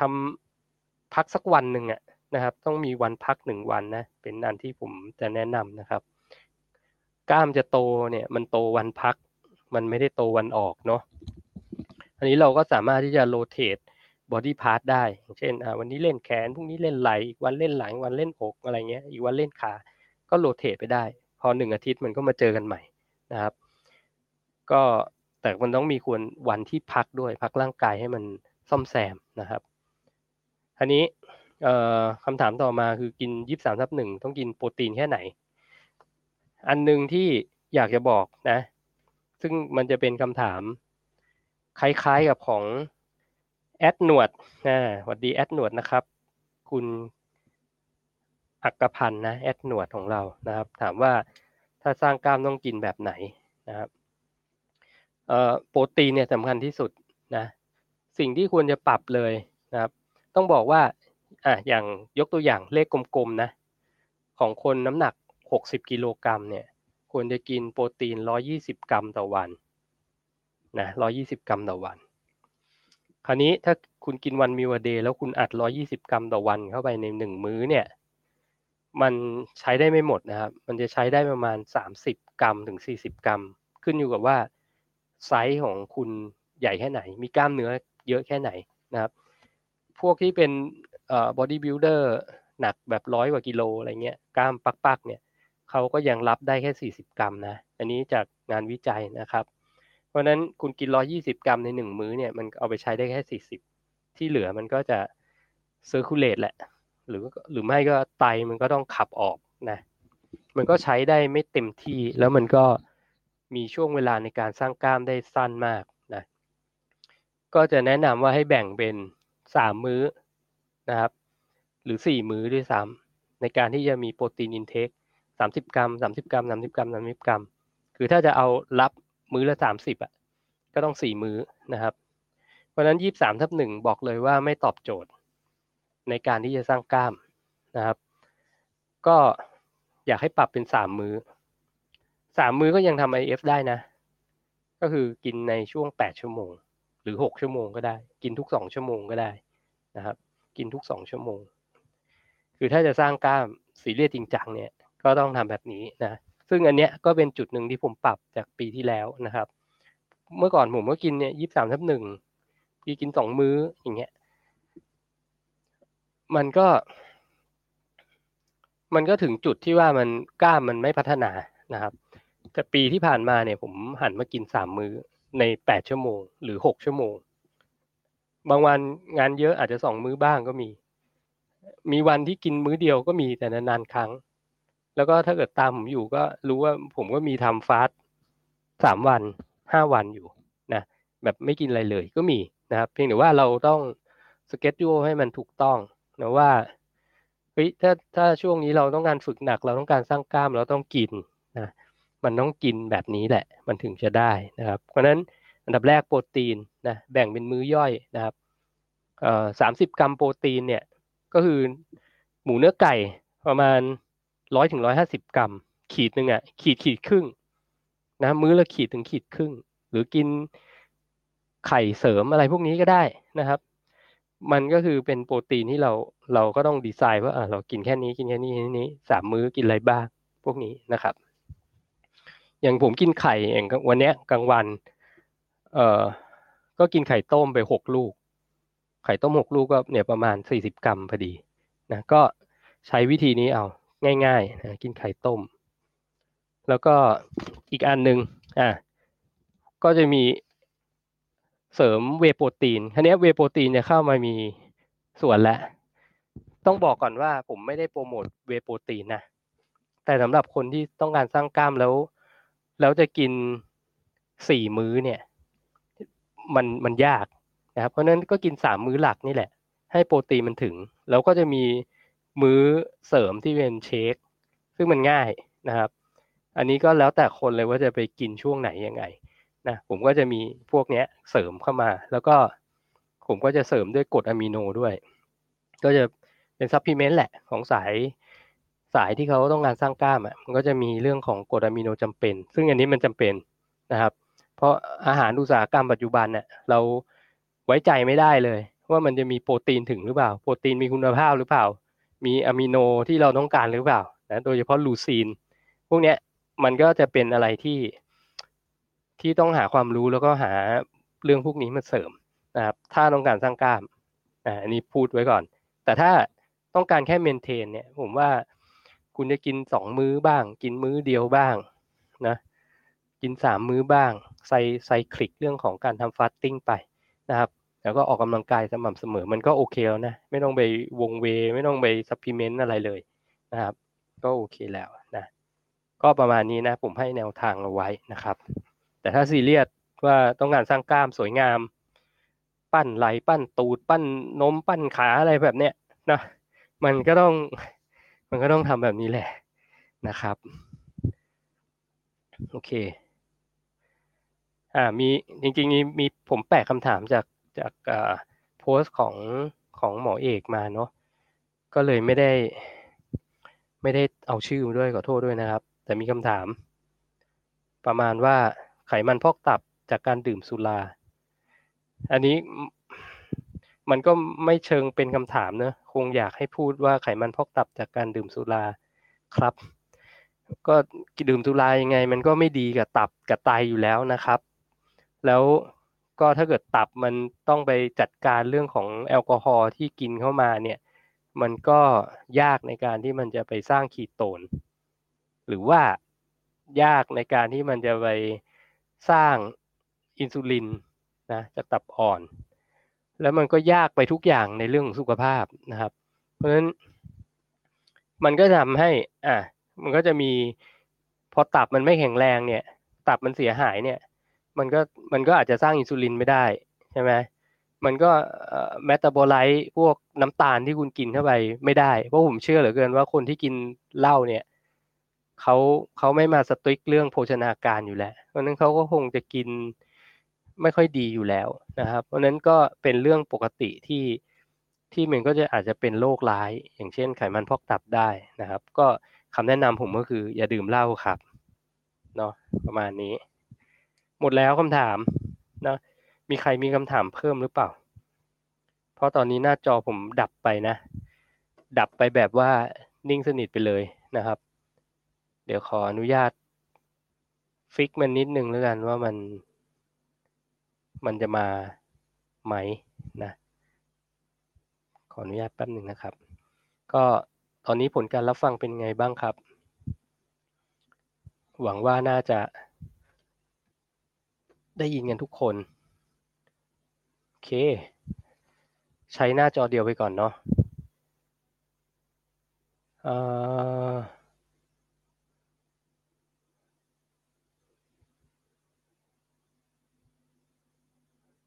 อะไม่มีคำถามอะไรเพิ่มนะครับ ตอนนี้ ทักทายจาก Facebook ลึกลึกกันเพราะมองเห็น จากต่อจากเมื่อกี้นะ คุณต่อจากเมื่อกี้มีใครอะ คุณจงกรสวัสดีครับ มามารอคำตอบ เฮ้ย ผมตอบไปแล้วใช่ไหม คุณจงกร เคลียร์ไหม คุณแต้ว CNX สวัสดีครับ ตอบแล้วนะ คุณแต้ว CNX คุณธนิตสวัสดีค่ะ คุณมัทุรสวาจาสวัสดีครับ คุณลักกี้สวัสดีนะครับ คุณมัทุรสวาจา น้องตูนคนที่กินอะไรเนี่ย กินเจกล้ามแน่นมากพี่หนึ่งที่ไปพกกายอ๋อเออผมผมเห็นโพสต์จากเอ่ออาชัยเหมือนกันนะครับ ต้องบอกว่าวันนั้นคนกล้ามแน่นมากเยอะมากนะเยอะมาก เยอะมาก แล้วก็ที่ผมตอบอาชัยไปก็คือว่าผมเชื่อว่าทุกไดเอทจะสร้างกล้ามได้นะครับ ทุกไดเอทเลยนะอ๋อคุณลุงที่ว่าขาขาค่ะ ใช่ไหมตอบไปแล้วเนาะเล่นขา หรือมาค่ะ คุณพงธาราสวัสดีนะครับ คุณธนิต ขอบคุณสำหรับเรื่องใจเรื่องการนอนค่ะ อ๋อ จะพยายามปิดมือถือเร็วขึ้น อะ ถูกต้องนะครับ ปิดให้มืดเลยนะครับ ยิ่งมืดยิ่งดีนะ เพราะเมลาโทนินธรรมชาติเรามันจะออกมาตอนแสงมืดสนิทนะครับ คุณพิพิชาพัฒเพิ่งเริ่มลดแป้งน้ำตาล แต่มีภาวะผื่นคัน โอเค อันนี้ก็เขาเรียกคีโตแลสนะครับ พออคนที่กินคีโตหรือโลคาร์บแรก ๆ เนี่ย แล้ว มีสารพิษอยู่ในแฟตเซลล์เยอะเนี่ย มันก็จะถูกดันออกมาจากผิวหนังทำให้เกิดอาการผื่นคันได้นะก็ออปชันที่ผมมักจะแนะนำก็คือ หาคารามล์มาทานะครับ มันก็จะมันก็จะขับจนหมดแหละนะแต่แต่ละคนสะสมไม่มากน้อยไม่เหมือนกันนะครับ สะสมไม่มากน้อยไม่เหมือนกันจากจากสิ่งที่เรากินมาในอดีต จากสภาพแวดล้อมที่เราอยู่นะครับ บางที PM 2.5เงี้ยเข้าไปเยอะๆเงี้ยหรือสูดอากาศที่อาจจะอยู่ในโซนที่แบบไม่ค่อยดีอะ่ะ มันก็จะมีพวกโลหะหนักค่อนข้างเยอะ มันก็จะไปร่างกายมันก็จะฉลาดถูกไหมมันก็จะเอาคอเลสเตอรอลเราอะไปคุมไอ้สิ่งพวกนี้ไว้ เพราะไม่รู้จะขับไปยังไงแล้วมันก็ไปเก็บไว้ใน fat cell อันนี้พอพอเราเริ่มที่จะเริ่มใช้ไขมันเป็นพลังงานเป็นเนี่ย มันก็ไม่มีออปชันอื่นนอกจากจะดันในพวกนี้ออกมา ผ่านทางผิวหนังนะครับ มันก็เลยทำให้เกิดคีโตแลสหรือว่าอาการผื่นคันได้นะนั้นก็ต้องอดทนนะครับ ถ้าอยากถ้าอยากหายนะสักวันหนึ่งมันก็จะไปแหละ บางคนอาจจะใช้เวลาสองอาทิตย์สามอาทิตย์ หรือเป็นเดือนก็มีสำหรับคนที่ที่มีไอ้พวกพวกสารพิษข้างอยู่ในแฟตเซลล์เยอะๆนะครับ ก็คิดซะว่ามันเป็นการดีท็อกร่างกายแหละทำครั้งเดียวแล้วมันก็จะดีไปเลยนะก็แนะนำ หรือไม่ก็อาจจะลองไปเข้าซาวน่าดูนะครับ เข้าซาวน่าให้เหงื่อมันออกพวกนี้มันก็จะช่วยดันสิ่งร้ายๆออกมาได้นะ คุณโอ้ภาษาญี่ปุ่น สวัสดีค่ะ อ่านไม่ออก คุณลมใต้ปีกสวัสดีครับ คุณพัชรสอนใช่ไหมคุณพัชรสอนบอกว่าเพิ่งมาค่ะคุณหนึ่งยินดีด้วยนะคะกับผลการแข่งขันขอบคุณมากครับ ขอบคุณมากครับ คุณซิลโอ้ มาจากเฟซเอ้ย มาจาก YouTube แสดงว่า YouTube มันไลฟ์ไปใช่ไหม บอกเทคแคร์ครับพี่หนึ่งค่ะสวัสดีค่ะ คุณชมพู่ขออนุญาตนำคำพูดไปเผยแพร่ได้ไหมคะ โอ้ ยินดีเลยครับ ไม่ต้องเผยแพร่คำพูดก็ได้ครับ เผยแพร่ทั้งคลิปเลยก็ได้ครับ ยินดียินดี เอ่อ คุณพัชรสอน ถามว่า คุณหนึ่งคะ ขอคำแนะนำเรื่องการกิน เพื่อดูแลสุขภาพแบบองค์รวมคำถามกว้างมากนะครับ แบบองค์รวม ถ้าเป็นเขาเรียกว่าเอ่อ elevator pitch ผมไม่เจอใครสักคนในในลิฟต์เลยกัน มีเวลาอยู่ประมาณสามสิบวินาที ผมจะพูดอะไร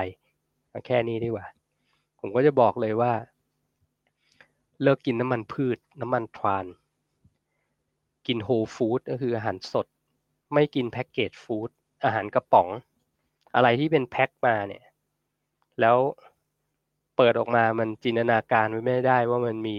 มีหูมีตามีจมูกมีหาง พวกนี้อย่าไปกินนะครับกิน real food นะแล้วก็โดนแดด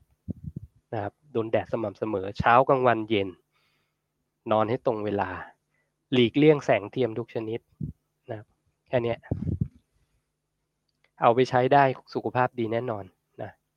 ถ้ายังงงอยู่ก็มาตามเพจหนึ่ง Keto Daddy นะครับ พูดอยู่เสมอๆนะหรือไม่ก็ YouTube นะมีเยอะมากที่พูดไปแล้วนะครับ คุณลมใต้ปีกบอกว่าแชร์ไว้ดูย้อนหลังนะคะ วันนี้ไม่ทันไม่เป็นไรครับ คุณชมพู่ทำงานสาธารณสุขค่ะ โอ้ยินดีครับ ยินดีครับ ก็รู้จักหมอป๊อปไหมลองไปตามหมอป๊อปก็ได้นะครับอันนั้นเป็นหมอนะครับ ผมไม่ใช่หมอเนาะคุณจงกร แล้วถ้าเปลี่ยนมากินสามมื้อเบาหวานจะกลับมาไหมคะโอ้ไม่กลับหรอกครับ ถ้าคุณกินคีโต low carb อยู่นะ มันแค่แบ่งโปรตีนเป็นสามมื้อ แต่อย่างอื่นเหมือนเดิม แล้วก็กินภายในแปดชั่วโมง หรือหกชั่วโมงก็ได้นะครับ เบาหวานไม่มาแน่นอนนะครับทำเลย คุณมัทรสวาจาถามว่าใช่ค่ะ ตอนที่ตัดข้าวแป้งน้ำตาลผื่นขึ้นเยอะมาก ตอนนั้นน้องไม่เข้าใจ ตอนนี้เข้าใจแล้วค่ะนะต้องถามคนมีประสบการณ์ตรงนะ คือผมไม่ไม่ไม่เป็นนะครับเนี่ยอย่างคุณมัทุรสวาจาประสบการณ์ตรงนะมันก็จะมันก็จะหายไปเองนะครับ มันก็จะขับออกไปจนหมด ถ้าเราไม่เติมกลับเข้ามา มันก็จะหมดนะ หมดสุขภาพคุณก็จะดี ก็จบตรงนั้นนะครับ แต่ผมเห็นบางคนพอเป็นผื่นขึ้นเลิกกิน แล้วก็ไปสะสมใหม่ อันนั้นก็จบเหมือนกันนะจบอีกเรื่องหนึ่งนะจบอีกแบบนะครับ ทนอย่างเดียวครับ แล้วให้มันมให้มันดีท็อกให้หมดเลยนะเพราะมันเป็นสารพิษอะที่ร่างกายขับไม่ได้ มันก็เลยเอา แล้วเราใช้ไขมันไม่เป็นก็เอาคอเลสเตอรอลไปไปพอกเอาไว้ เป็นแฟตเซลล์นะ พอถึงเวลาเราใช้ไขมันเป็น มันก็ดันออกมา มันก็เป็นเรื่องของเรื่องที่ดีอยู่แล้วนะครับ ก็แนะนำว่าช่างมันคาราไมทานะครับคาราไมทาเข้าซาวน่าเนี่ยผมว่าช่วยได้นะครับ มันก็จะทำให้มันขับได้เร็วขึ้นนะประสบการณ์ส่วนตัวผมนี่ผมไม่ได้เป็นผื่น แต่ผมอะ่ะเป็นเขาเรียกว่าภูมิแพ้นะภูมิแพ้ผิวผิวหนังนะครับ มีผิวบางส่วนในร่างกายผมหลายส่วนเลย ที่แบบมันต้องเกาจนเป็นหนองอะนะมันก็หายไปเลยนะนี่หายไปหลายปีแล้วนะครับ หายไปเลยนะแล้วก็ผิวพรรณดีขึ้นนะครับผิวพรรณดีขึ้น หน้าเด็กลงนะประมาณนี้ คุณพี่แจงบอกว่า อยากให้คุณหนึ่งพูดเรื่องลดเปอร์เซ็นต์แฟตในร่างกายอย่างถูกวิธีบ้างค่ะ อืมลดเปอร์เซ็นต์แฟตในร่างกายอย่างถูกวิธีเหรอ เออต้องถามว่าอย่างผิดวิธีที่เคยฟังมามันคืออะไรนะ แต่ผมให้หลักการอย่างนี้แล้วกันครับ หลักการนี้จากประสบการณ์นะครับ ถ้าเราต้องการลดไขมัน อันดับแรกร่างกายต้องใช้ไขมันเป็นอันดับแรกร่างกายต้องใช้ไขมันเป็นอันนี้ การกินคีโต low carb เนี่ยมันทำให้ร่างกายอยู่ในโหมด ketosis แล้วก็ใช้ไขมันเป็นพลังงานได้เก่งขึ้น จนถึงจุดหนึ่งถ้าทำนานพอ เราจะเป็นอยู่ในโหมด fat adapted ก็คือใช้ไขมันได้ดี มีประสิทธิภาพ แล้วก็ถ้าเราเริ่มที่จะเขาเรียก introduce carb เข้ามาคือเริ่มที่จะเรียนรู้การกินแป้งกลับเข้ามา อย่างค่อยๆ ช้าๆ นะคราวนี้เราก็จะเป็น metabolism flexibility กินได้ทั้งสองอย่าง แล้วก็ใช้ได้ทั้งสองอย่าง อย่างมีประสิทธิภาพอันนี้คือหลักการนะครับคราวนี้ผมแชร์ความรู้อันหนึ่งแล้วกัน คนที่เขาเป็น body builder อาจต้องยอมรับอันหนึ่งว่า คนที่ประกวดเพาะกายทุกคนเนี่ยเขา lean มากคือ body fat percent เขาน้อยมากถูกไหมเพราะนั้น มันเป็นกีฬาชนิดเดียวที่ผมนึกออก ที่เก่งเรื่องของการ lean นะ แต่อย่างที่ผมบอกไปแล้ว พวกนี้เขากิน carb เยอะมากเขากิน carb เยอะมากนะเอ่อหมายถึงว่า ถ้าเขากิน carb เยอะหมายถึงเขาไม่เป็น fat adapt แล้วเขาลดไขมันได้ยังไงอ่าถูกไหมเป็นเป็นอะไรที่น่าสนใจไหม ต้อง อยากจะ refer กลับไปเหมือนกัน ที่ผมเคยพูดหลายทีว่ายิง ketogenic diet สำหรับสำหรับที่เรารู้จักกันตอนนี้มันเริ่มจากกีฬาเพาะกายนั่นแหละ เขาไม่ได้ใช้คำว่า ketogenic dietเขาอาจจะใช้คำว่า depletion phase นะ depletion phase หมายถึง คือกิน low carb คือตัด carb ไปเลย อาทิตย์หนึ่ง คือช่วงที่เขาจะลดไขไขมันนะนะเขาก็ทำคล้ายๆเรานี่แหละ เพียงแต่ว่าเขาไม่ได้ทำยาวไงพอเขาไม่ได้ทำยาวเนี่ย มันก็เหมือนเหมือนคนที่เริ่มกินคีโตใหม่ๆ ทุกคนเนี่ยมันจะทรมานถูกป่ะมันจะทรมาน มันจะแบบเวียนหัวปวดหัว มันจะเขาก็จะไปยกน้ำหนักแบบเดิมก็ไม่ได้อย่างเงี้ยมันถึงเป็นเป็น bad rep ก็คือมันมันก็จะเป็นคำพูดที่ไม่ดีว่าไอ้ช่วง depletion phase ไม่ดีอย่างงู้นอย่างนี้เอ่อจะไม่มีแรงไปยก เวทนะอะไรเงี้ยมันก็เกิดจากนั้นแหละ คือเขาก็ใช้เหมือนกันในการที่จะตัดคาร์บออกไป เพื่อที่จะให้ร่างกายเนี่ยไม่เหลือออปชันแล้ว มาใช้ไขมันแทน เพียงแต่เขาทำสั้นๆไงเขาก็เลยเขาก็เลยไม่ได้แบบมีความรู้สึกเรื่องของคีโตซิสอย่างอย่างคนที่กินคีโตปัจจุบัน หรือว่าแม้แต่กระทั่งคนที่กินคีโตสายพาะกายที่ผมเล่าให้ฟังอะ อันนั้นเขาก็ คีโต all all the way เหมือนกัน คือคีโตตลอด แล้วก็ยังยกน้ำหนักได้ คือสุดท้ายถ้าเกิดคุณ keto adapt เต็มที่เนี่ย เต็มสูบเนี่ย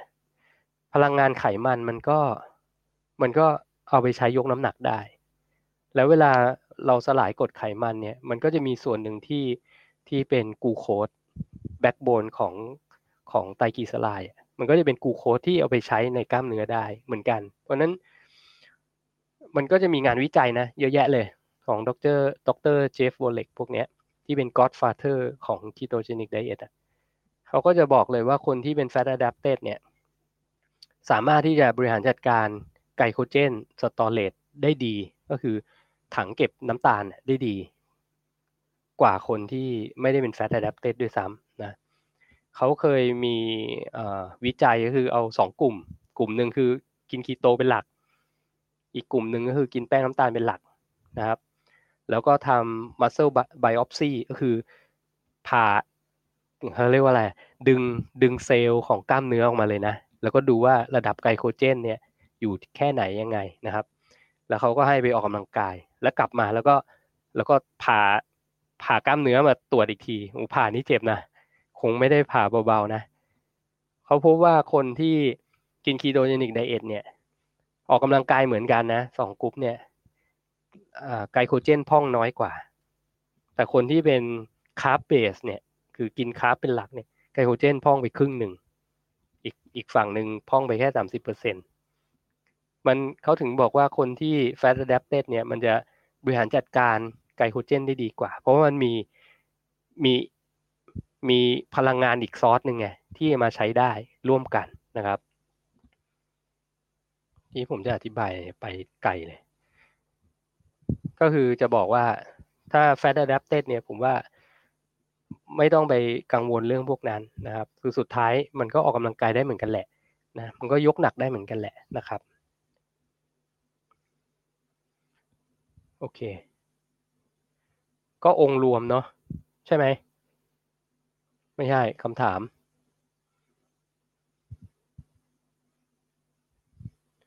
คำถาม อ๋อ ลดเปอร์เซ็นต์แฟต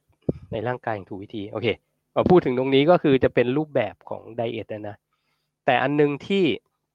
ที่นักเพาะกายเขาใช้เนี่ยในการที่เขาจะลดแฟตอะคือนอกจาก depletion phase คือลดแป้งน้ำตาลเนี่ยเขาก็จะมีอันนึงเขาเรียกว่า calorie deficit ซึ่ง calorie deficit ก็คือการกินน้อยกว่าที่ร่างกายใช้และต้องการ เพราะฉะนั้นช่วงที่เขาต้องการ lean หรือลดไขมันเนี่ย เขาก็จะกินน้อยลงมาจาก maintenance ของเขา แล้วเขาก็จะ cardio เยอะขึ้นนะครับ cardio เยอะขึ้นนะอันนี้ก็จะเป็นหลักการของการลด body fat นะครับ หลักการการลด body fat ซึ่งก็ผมก็ถามว่าถูกวิธีไหมมันก็เป็นหลักการที่เขาใช้โดยทั่วไปแล้วกันเนาะซึ่งผมก็ใช้อย่างนั้นนะอะแชร์ให้ฟังว่าก่อนสามเดือนที่ผ่านมาในช่วงแรก ผมก็จะมี body fat อยู่นะคือไม่พร้อมถ่ายรูปอะไม่พร้อมขึ้นเวทีด้วยซ้ำนะครับ ถ้าเห็นรูปนะถ้าถ้าตามผมอยู่นะครับ ซึ่งก็แต่ผมก็ถือว่า lean อยู่แล้วระดับหนึ่ง อาจจะมี body fat สิบถึงสิบสองเปอร์เซ็นบางทีอาจจะกระเด้งไปสิบสามเปอร์เซ็นสิบสี่เปอร์เซ็นก็มีอะไรพวกนี้นะมันก็อาจจะไม่ได้ชัดมากอะไรเงี้ย เพราะนั้นเอ่อ strategy ของผมคือวิธีการทำเนี่ย ก็คืออันดับแรกผมก็ calorie deficit เหมือนกันนะอย่างผมต้องกินพันเจ็ดอย่างเงี้ยในน้ำหนักตัวผมเนี่ยผมก็กินพันสี่กินพันสี่กินพันสี่กินพันสี่ยาวๆไปเลยนะครับอะอีกอันหนึ่งก็คือข้อดีของการทำ calorie deficit ของคนที่ keto adaptation หรือ fat adapt เนี่ย มันไม่ทรมาน มันไม่ทรมานเหมือนเหมือนคนที่ที่ติดแป้งน้ำตาล อันนี้ข้อดีเลยนะ เพราะนั้นผมกินพันสี่เนี่ยผมชิล กินพันสี่เนี่ยชิลนะครับ แต่มันก็จะมีช่วงที่อะพอ fat แล้วก็ช่วงนั้นผมก็จะ cardio เยอะขึ้น cardio เยอะขึ้น มันก็จะถึงจุดที่ว่า เอ้ย body fat เราลงมาปกตินะครับ แต่จะบอกว่าพอช่วงท้ายเนี่ย มันจะไม่คีโตแล้วนะ ถ้าเห็นผมแชร์สิ่งที่ผมกินช่วงท้ายเนี่ยเอ่อผมก็จะ มีเรื่องของการทำคาร์บโหลด เพื่อที่จะให้กล้ามเนื้อมันฟูขึ้นมา พร้อมที่จะถ่ายรูปแล้วพร้อมที่จะขึ้นเวทีนะครับ แล้วผมกินเยอะมาก เพราะว่าอะไรอ่ากรณีขึ้นเวทีก่อน คือขึ้นเวทีเนี่ย น้ำหนักผมอะน้อยกว่าเกณฑ์ประมาณเจ็ดกิโล เพราะนั้นโค้ดผมบอกพี่กินเลยนะ กินเลยเพราะผมกิน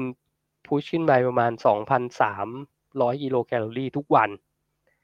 แต่น้ำหนักก็ไม่ขึ้นเลย น้ำหนักยังไงก็ไม่ขึ้นแต่ lean ลงทุกวัน แล้วก็กินแป้ง ผมก็จะเป็นแบบมี low day high day อย่างที่เล่าให้ฟังตอนแรกนะ ง่ายๆเลย ข้าวหนึ่งจาน ข้าวสองจาน ข้าวสามจาน ประมาณเนี้ยนะครับ วันที่ผมโหลดครับ วันไหนจะ low ก็หนึ่งจาน วันไหนจะ medium ก็สองจาน ถ้าวันไหนจะไฮก็สามจาน ก็ประมาณนี้ก็วนเวียนอยู่เงี้ยประมาณสองอาทิตย์นะ ปรากฏน้ำหนักก็ไม่ขึ้นเลย แถมลีนขึ้นด้วยนะ เพราะด้วยเหตุผลที่ว่าเวลาเรากินแป้งเข้าไปเนี่ย แล้วไกลโคเจนเรามันยังมีที่ว่างอยู่เนี่ย มันจะดูดน้ำเข้าไปด้วย ดูดน้ำเข้าไปด้วย เพราะนั้นน้ำใต้ผิวหนังผมก็จะดูดเข้าไปอยู่ในกล้ามเนื้อนะครับ มันก็เลยจะดูดูลีนขึ้นนะครับ มันก็จะแห้งลงไปเรื่อยๆนะจนถึงวันที่ขึ้นประกวดเลยนะครับ มันก็เป็นอะไรที่เนี่ยเอ่ออย่างที่บอก ถ้าเป็นบุคคลทั่วไปเนี่ย อาจจะใช้แบบนี้ไม่ได้ผลนะ อย่าไปทำตามนะ มันต้องลีนระดับหนึ่งมันถึงจะทำแบบนี้ได้ หรือว่าเห็นผลชัดเจนนะครับโอเคอ่าไปเรื่องต่อไปเลยแล้วกัน คิดว่าน่าจะตอบคำถามไหมนะครับ การลดเปอร์เซ็นต์แฟตที่ถูกต้องนะ ก็คือพยายามทำแคลอรี่เดฟเฟ i ตนะครับ ถ้าคิดเป็นคนที่กินคีโตอยู่แล้วยิ่งง่ายนะ อยากให้คุณหนึ่งแชร์ตารางการฝึก ส่วนตัวเล่นพุชพูเล็ก อย่างละวันแล้ววน พักหนึ่งวัน โอเค เอ่อ ของจริง ๆ ตารางการฝึกแต่มันมีเยอะนะครับ จะเล่น push pull กับ leg ก็ได้นะ แต่ผมไม่เคยเล่น push pull leg เลยนะครับ ไม่รู้ด้วยซ้ำว่ามันมีต้องเล่นท่าอะไรบ้าง เพราะผมจะเป็นแบบ old school นิดหนึ่งผมเล่นเป็น body part นะ ก็ถ้าเวลาน้อยก็จะเป็น combine body part ผมก็เล่นออกกับ bicep chest กับ tricep เอ้ย chest กับ tricep คืออกกับหลังแขนทำไมอกหลังแขน หลังหน้าแขน ขาไหล่สี่วันนะครับสี่วัน ก็แบ่งประมาณนี้นะครับ แล้วก็อาจจะมีมี mix เปลี่ยนบ้างอะไรแบบเนี้ยนะซึ่งโค้งสุดท้ายผมก็ผมก็จะเล่นหลังแขนน้อยลง เพิ่มหน้าแขนเป็นสองครั้งต่อสัปดาห์อะไรแบบเนี้ยแล้วก็เล่นเชสสองครั้งต่อสัปดาห์ เพราะนั้นก็จะมีการเปลี่ยนเล็กเล็กน้อยนะครับ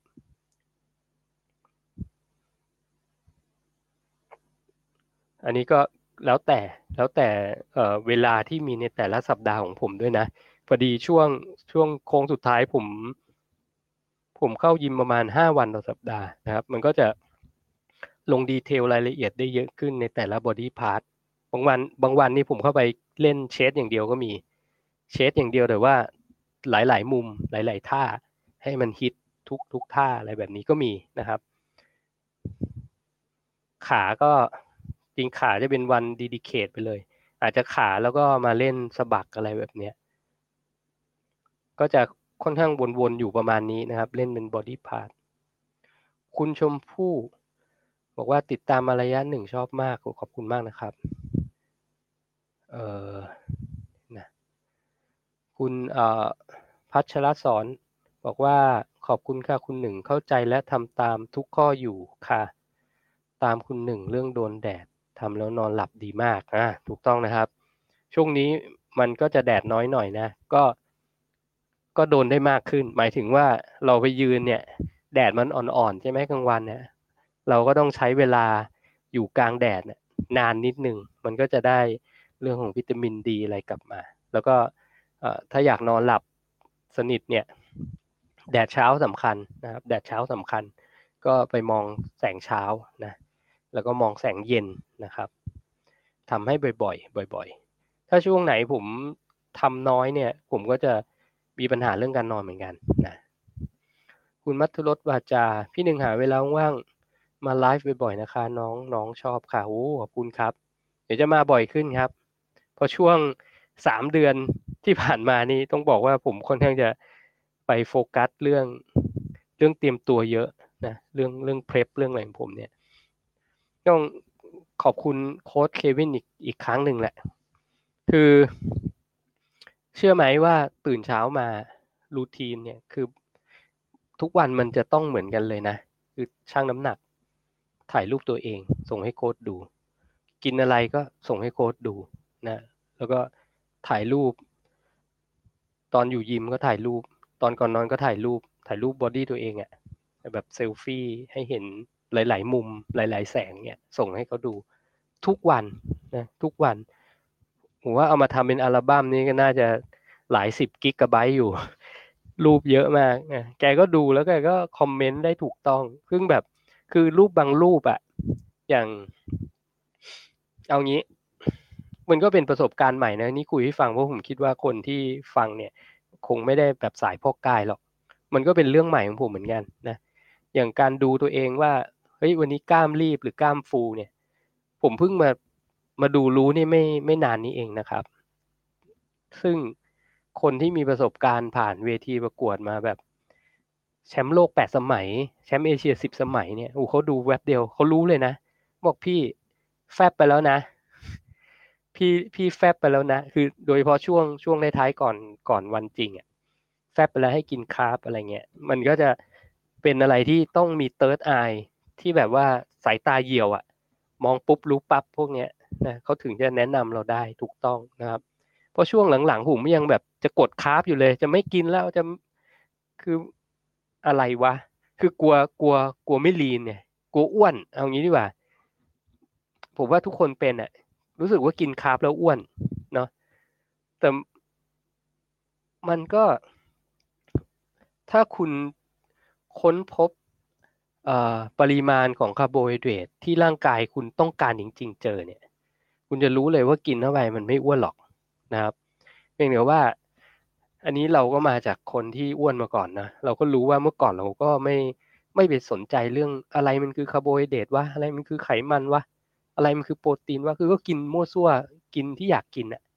คือทุกคนเป็นอย่างนี้หมดแหละมันหนึ่งอ้วนไงแต่คราวเนี้ยผมถึงบอกว่าไม่ต้องนับแคลก็ได้เพียงคุณแค่รู้ว่า ไอสิ่งที่คุณจะใส่เข้าปากอะสารอาหารมันคืออะไร เอาเอาให้มีความรู้ตรงนี้ก่อนนะ แล้วถ้ายิ่งดีคือเป็น real food เนี่ยมันมันยิ่งง่ายนะครับ คือถ้าไม่ให้ process food มานะคือ process food เนี่ยมันมันกะยากเราไม่รู้จริงๆเขาใส่อะไรมาถูกปะคือ real food กินเข้าไปยังไง ก็ร่างกายก็จัดการได้นะครับ เนี่ยมันก็จะเป็นเป็นอีกหนึ่งความรู้นะที่ผมสะสม ถึงผมจะเรียน personal trainer มา ผมเรียน nutrition มานะครับ ถ้าไม่ทำกับตัวเองก็ไม่รู้อ้าวเอาจริง ถ้าไม่ทำกับตัวเองไม่ปฏิบัติเนี่ย คือเรียนอย่างเดียวอะเรียนจากกระดาษมาแล้วก็คุยงานวิจัยอย่างเดียวอย่างเงี้ยไม่เคยทำให้ตัวเองลีนได้อะแล้วลีนแบบยั่งยืนด้วยนะ ผมคิดว่า มันไม่ใช่ความรู้ที่แท้จริง อย่างโค้ดผมอะ เขายังบอกเลยนะว่า ร่างกายผมไม่เหมือนคนอื่น เอ่อเพราะเรา เพราะเรากินมาไม่เหมือนคนอื่นนะเขายังแปลกใจเลยว่าเฮ้ยทำไมผม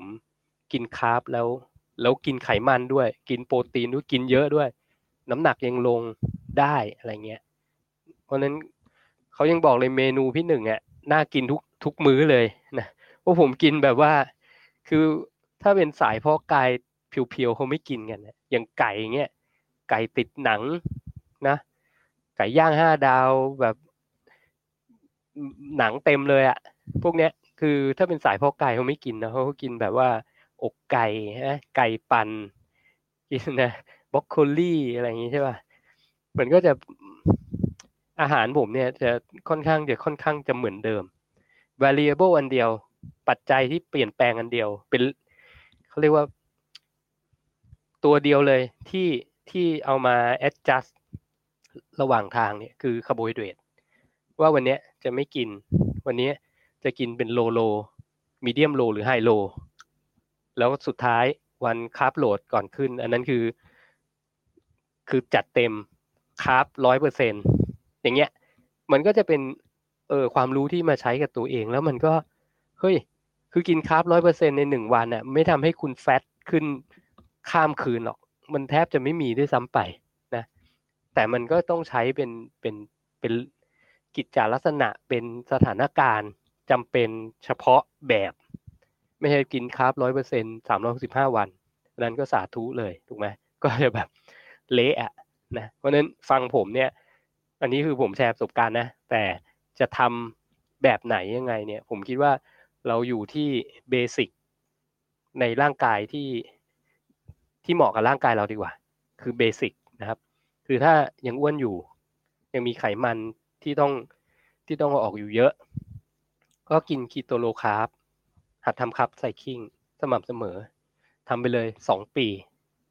ทำไปเลยสองปีนะถ้าจะเพิ่มกล้าม ก็แนะนำว่าแบ่งโปรตีนให้เป็นมื้อย่อยๆนะครับสามมื้อขึ้นไปนะแล้วก็ยี่สามทับหนึ่ง สร้างกล้ามไม่ได้นะครับ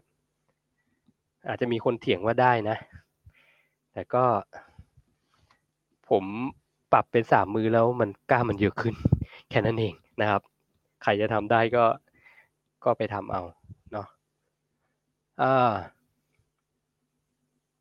มีใครอีกคุณพี่แจงบอกขอบคุณมากค่ะ คุณหนึ่งขอบคุณนะครับ คุณซอนนี่ โซเดียมก่อนแข่งหลังแข่งเป็นไงบ้างครับขอบคุณครับ โอเค โซเดียมเนี่ยเป็นเรื่องที่ปวดหัวมากของผมนะ ยอมรับเลย คือเรารับข้อมูลมาจากในอินเทอร์เน็ตเนี่ยเยอะมากแต่คุณซอนนี่ถ้าถามแบบนี้แสดงว่าเขาฟังมาเหมือนกัน โซเดียม load บ้างตัดโซเดียมบ้างนู่นนี่นั่นเอ่อบางคนก็คือมันมีหลายสายเยอะมาก ผมจะฟังเดฟโพลัมโบอะ ราะสายคีโตต้องฟังเดฟโพลัมโบนะครับ ฟังคีโตซาเวชอย่างเงี้ยนะคือคนกินคีโตเราไม่กลัวโซเดียมเรากินเยอะ เรากินเยอะอยู่แล้วนะ แล้วก็ มันเยอะจนจนไม่รู้ว่าจะไปเพิ่มตรงไหน หรือว่าไปลดตรงไหนนะ แต่ส่วนตัวผมอะจากที่ผมทำเพลฟมาหลายครั้งเนี่ย ผมก็จะพยายามก็ traditional แหละ ก็คือ ก่อนเจ็ดวัน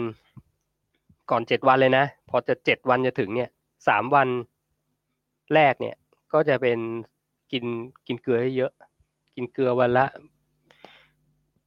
กินเกลือกับน้ำเยอะๆด้วยซ้ำสามวันแรกนะ อย่างน้ำในสามวันแรกเนี่ย ผมกินประมาณห้าลิตร กินน้ำห้าลิตร แล้วน้ำห้าลิตรก็คือจะเป็นขวดน้ำหนึ่งจุดห้าลิตรสามขวด แล้วก็มีกาแฟดำอีกสองแก้ว ทุกขวดเนี่ยก็คือใส่เกลือประมาณหนึ่งช้อนชาลงไปสามขวด กินมาประมาณนั้นสามวัน แล้วก็วันที่สี่ห้าหกสี่ห้าหกสามวันนี้ก็กินน้ำธรรมดา แต่ลดปริมาณลงก็เหลือออจากห้าลิตรก็เหลือสามลิตรสองลิตร แล้วก็หนึ่งลิตรจริงๆวันสุดท้ายนี่เหลือครึ่งลิตรด้วยซ้ำ หนึ่งลิตรประมาณหนึ่งลิตรรวมกาแฟดำนะครับ ก็ค่อยๆตัดน้ำมา ไม่มีเกลือนะแล้วก็กินพยายามกินอะไรที่ไม่ค่อยเค็มนะแต่มันก็มีเค็มแหละเพราะผมกินอาหารแบบคีโตมันต้องมีเค็มอยู่แล้ว คือมันจะไม่เหมือนกับอ่าบอดี้บิ l เดอร์ทั่ว ๆ ไปที่เขาแบบจะ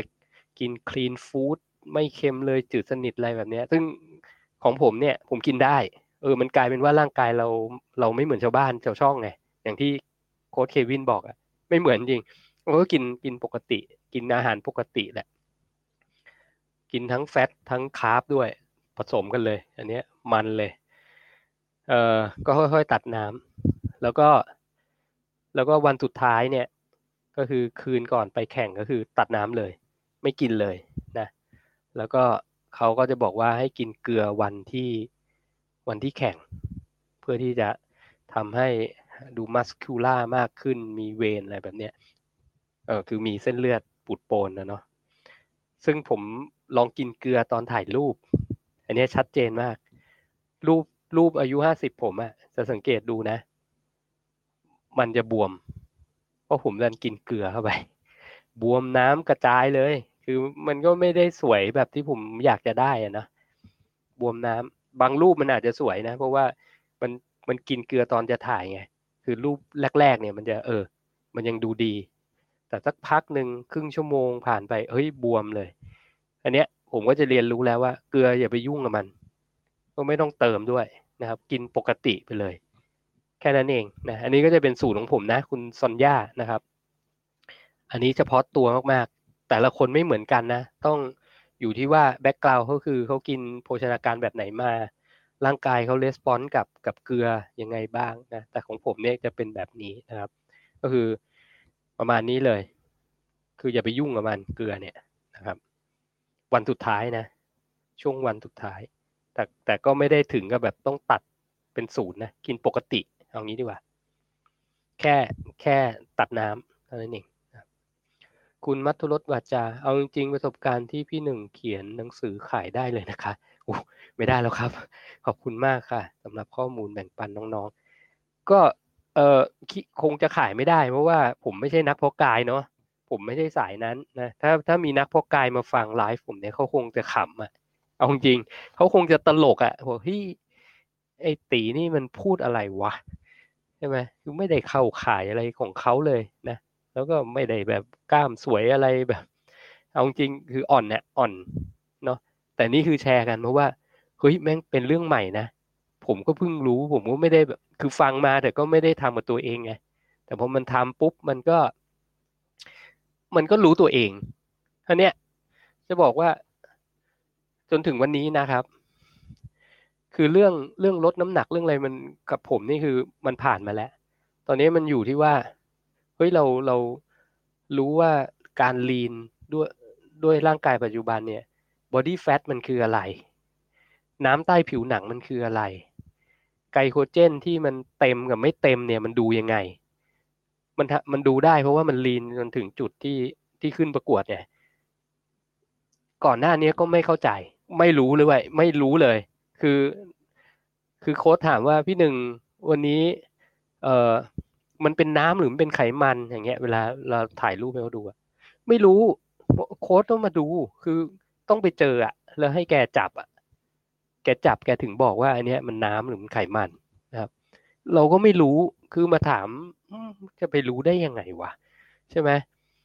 ต้องให้คนมีประสบการณ์นะเขาดูเนาะแล้ววันที่ผมขึ้นเอาจริงก็ไม่ได้ไขมันผมว่าไม่ได้ไม่ได้แบบว่าเท่ากับพวก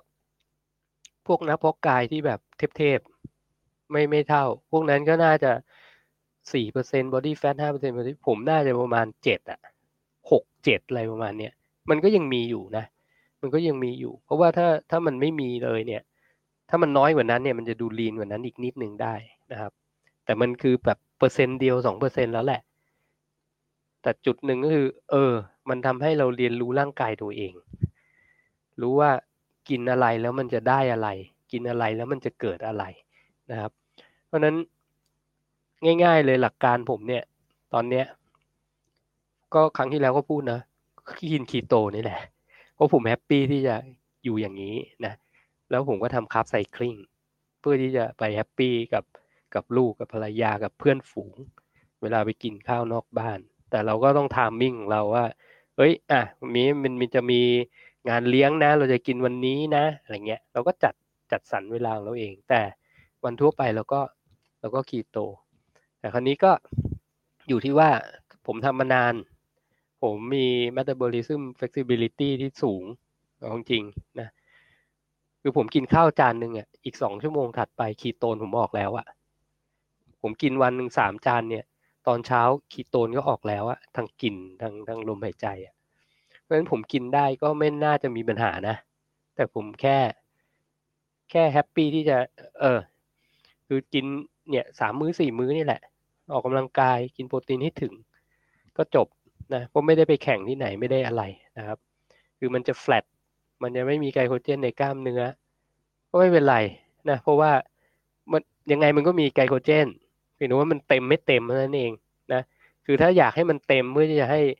ให้หัวไหล่มันกลมอย่างเงี้ยอาจจะกินนะนะก็เป็นอีกเรื่องหนึ่งแต่ถ้ามันจะไม่กลม แต่ว่ามีแรงไปออกกำลังกาย แล้วก็ไม่ได้ไปถ่ายรูปหรือว่าเมื่ออะไรก็ ก็ไม่เป็นไรแล้วก็ไม่ได้แบบถึงว่าต้องโอ้ทีเคดีวันนี้จะไปเล่นนี้ต้องกินเท่านี้ มานั่งช่างตวงวัด คือกินก็กินได้นิดนึงห้าสิบกรัมร้อยกรัมเงี้ยข้าวจานหนึ่งมันก็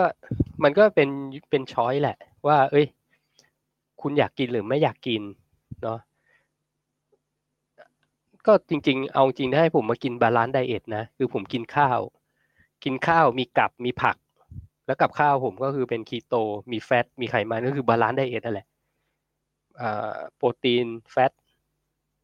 คาร์โบไฮเดรตเท่า ๆกันเลยสามสิบสามจุดสามสามเปอร์เซ็นทุกมื้อ ผมก็อยู่อย่างนั้นได้นะ โดยที่ผมไม่อ้วนขึ้นนะครับ แต่ผมก็ไม่ได้รู้สึกว่าจำเป็นนะ ผมอยากจะอยู่ในโหมดคีโตซิส ให้มันยาว เพราะว่าผมชอบที่จะมีเขาเรียกว่าเคลียร์ไมล์เวลาผมอยู่ในโหมดคีโตซิสผมจะคิดอะไรได้ได้แจ่มชัดขึ้น ผมจะแอคทีฟผมจะไม่มีเรื่องของเบรนฟอกเข้ามาเกี่ยวข้องนะครับก็อันนี้ก็จะเป็นเป็นความชอบส่วนตัวนะ ความชอบส่วนตัวที่จะที่จะกินแบบนี้นะครับ ที่จะกินแบบนี้ แต่ถ้าจะไปคือถ้าจะมันมันจะมี บางมื้อหรือบางโอกาสที่ที่ผมจะจกขนมกินเนี่ย มันก็เป็นเรื่องที่แบบจิ๊บจอยมากเลยของจริงนะมันขึ้นอยู่ว่าจะกินไม่กินนั่นเอง ผมจะกินก็ต่อเมื่อมันอร่อย ประกาศไว้ตรงนี้เลย หรือว่าอันเนี้ยหาไม่ได้อีกแล้วในชีวิตอย่างเงี้ย ต้องกินอย่างเงี้ยผมจะกิน แต่ถ้าไปเจออะไรอะกูริโกป๊อกกี้อย่างเงี้ยในเซเว่นอย่างเงี้ยฝันไปเถอะนะครับ ตลกไหม มันกลายเป็นอย่างนั้นไปนะแต่ถ้าแบบไปอ่าหน้าทุเรียนอย่างเงี้ย อย่างที่ผมบอกอะ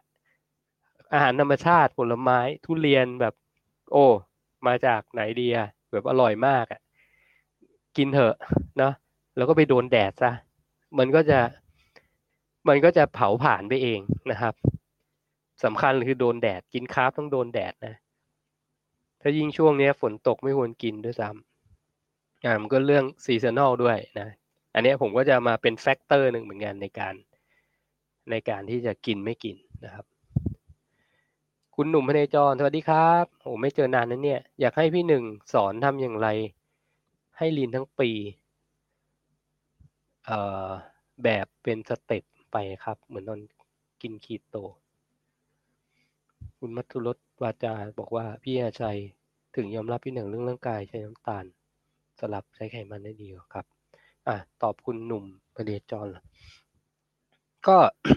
ลีนทั้งปีลีนทั้งปีของผมก็คือประมาณสิบเปอร์เซ็นสิบสองเปอร์เซ็นต์นะนะผมก็ไม่ ผมว่าน่าจะสองปีสามปีที่ผ่านมานะ ก็ไม่เคยจะอ้วนเพลขนาดแบบไม่กล้าถอดเสื้อนะ ก็อยู่ประมาณเนี้ยถอดได้เลยอาจจะไม่ชัดเท่านั้นเอง แต่มันก็ยังเห็นซิกแพคบ้างลางๆนะครับ ไม่อ้วนอะ่ะหลักการผมก็คือผมก็ ผมก็กิน คือผมจะเป็นคนที่กินเท่ากับ TDEE ก็คือกินที่ที่ร่างกายต้องการครั้นี้ต้องบอกอันนึงว่าคนที่ fat adapted หรือทำ ketogenic diet มานานอย่างผมในห้าปีเนี่ย มันไม่กินจุกกินจิกอยู่แล้ว อันดับแรกนะ มันไม่กินจุกกินจิก มันไม่หิวบ่อยอยู่แล้วนะครับ มันไม่ได้มีความอยากขนมนะ คือแค่เนี้ย คุณก็ลีนได้ทั้งปีแล้วนะ แล้วก็อีกอันหนึ่งก็คือออกกำลังกายสม่ำเสมอ มันก็มีบางช่วงที่ผมออกกำลังกายไม่เยอะนะครับ ผมแค่ปฏิทานเนี่ยตัวเองว่าอาทิตย์เนี้ยอย่างน้อยออกไปวิ่งหรือไปเดินให้ได้สักสามชั่วโมง อะไรแบบเนี้ยหรือไม่ก็เคยตั้งปฏิทานไว้ว่าจะวิดพื้นวันละครั้งอ่าอันนี้ก็เป็นอันหนึ่งนะ วิดพื้นวันละครั้งอะ คือเคยไหมวิดพื้นครั้งหนึ่งแล้วเลิกอะ มันไม่มี คือลงไปวิดปุ๊บมันก็ต้องเป็นร้อยอัพอะ ถึงจะเลิก แต่แค่คิดอย่างเดียวเอาวิดพื้นหนึ่งครั้งอะไรเงี้ย มันก็คือการการมีวินัยกับตัวเอง ในการที่จะออกกำลังกายนะครับแอคทีฟในแต่ละวันผมผมชอบเดินนะอย่างแบบรถไฟฟ้าเงี้ยถ้าแบบมันไม่ได้ไกลผมเดินนะจอดรถในในห้างเงี้ยคือจอดไกลๆเลย ไม่มีคนแย่งแล้วก็เดินไปเงี้ยมันก็จะเป็นเป็นเป็นนิสัยแหละว่าเฮ้ยเราเราชอบที่จะเดิน เราชอบที่จะโดนแดดนะโดนแดดนี่สำคัญเลย คือจะ lean ไม่ lean นี่อยู่นี้ด้วยนะ ถ้าคุณแบบว่าอยู่ในแสงเทียมตลอดเวลาอยู่ในออฟฟิศตลอดเวลาหลีกเลี่ยงแสงตลอดแสงแดดตลอดเนี่ย ไม่มี lean อยู่แล้วนะครับ มัน lean ยากนะ ก็หลักการผมก็จะอยู่ประมาณนี้ ผมก็ กินอย่างที่บอกอะผมก็จะกินคีโตแล้วทำ carb cycling นะวันนั้นผมก็จะ happy กับการกินของผมทุกมื้อมันคือไลฟ์สไตล์นะครับมันคือไลฟ์สไตล์คือถ้าเกิดคุณกิน diet อะไรก็ได้นะ จะกินแบบอาชัยก็ได้นะ คือไลฟ์สไตล์ของอาชัยเป็นแบบนั้นไงเขากินเขาก็ไม่อ้วนขึ้นถูกไหมแต่เขาทำได้ยั่งยืนนะคุณจะกินอะไรก็ได้ คุณจะกิน clean diet ก็ได้ clean diet ก็ได้ถ้าคุณ happy ที่จะชอบอยู่แบบนั้นกินอย่างนั้น นะไม่ได้ทรมานอย่างเงี้ยอยู่มันได้ตลอดชีวิตก็ก็กินแบบนั้นนะใครชอบกินคีโตก็กินคีโต ใครชอบกิน low carb ก็กิน low carb ยาวๆไปเลย อะไรที่มันเหมาะแล้วก็ออกกำลังแล้วก็ active ในแต่ละวันนะโดนแสงแดดให้มากนะครับ แค่นี้เองเนาะอันนี้ก็มันก็ทำให้ให้ lean ได้แล้วนะครับ ให้ lean ได้แล้ว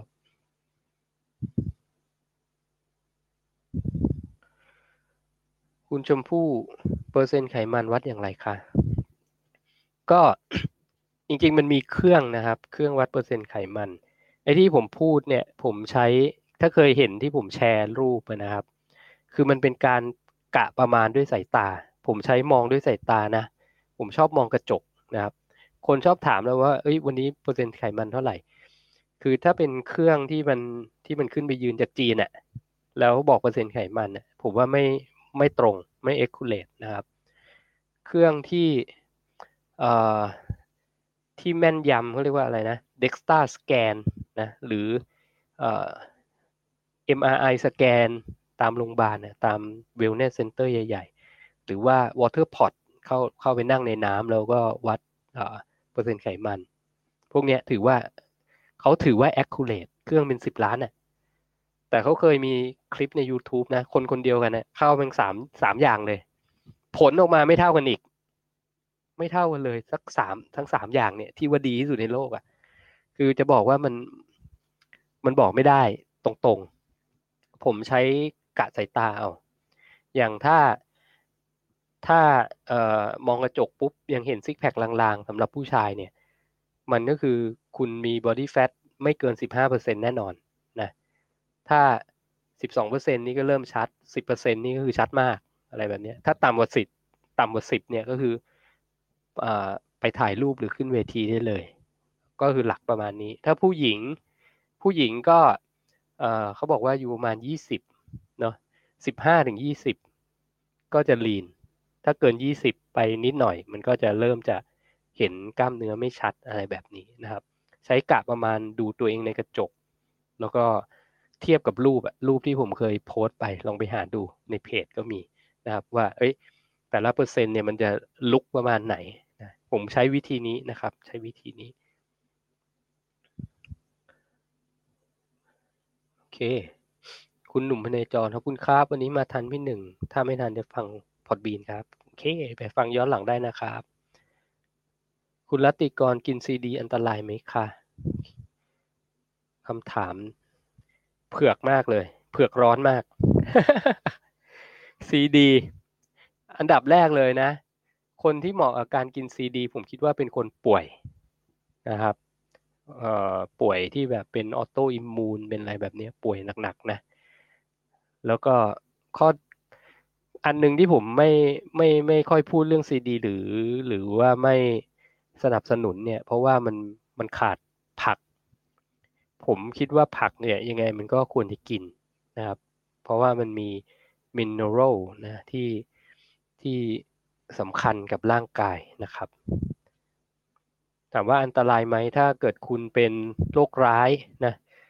จะกินช่วงสั้นๆ แล้วดูว่ามันดีขึ้นไหมก็อาจจะได้นะ แต่ว่ากินคีโตก็ก็เซฟเหมือนกันนะ ถามว่าอันตราย ไหมก็ไม่รู้ครับ เอาเป็นว่าไม่ไม่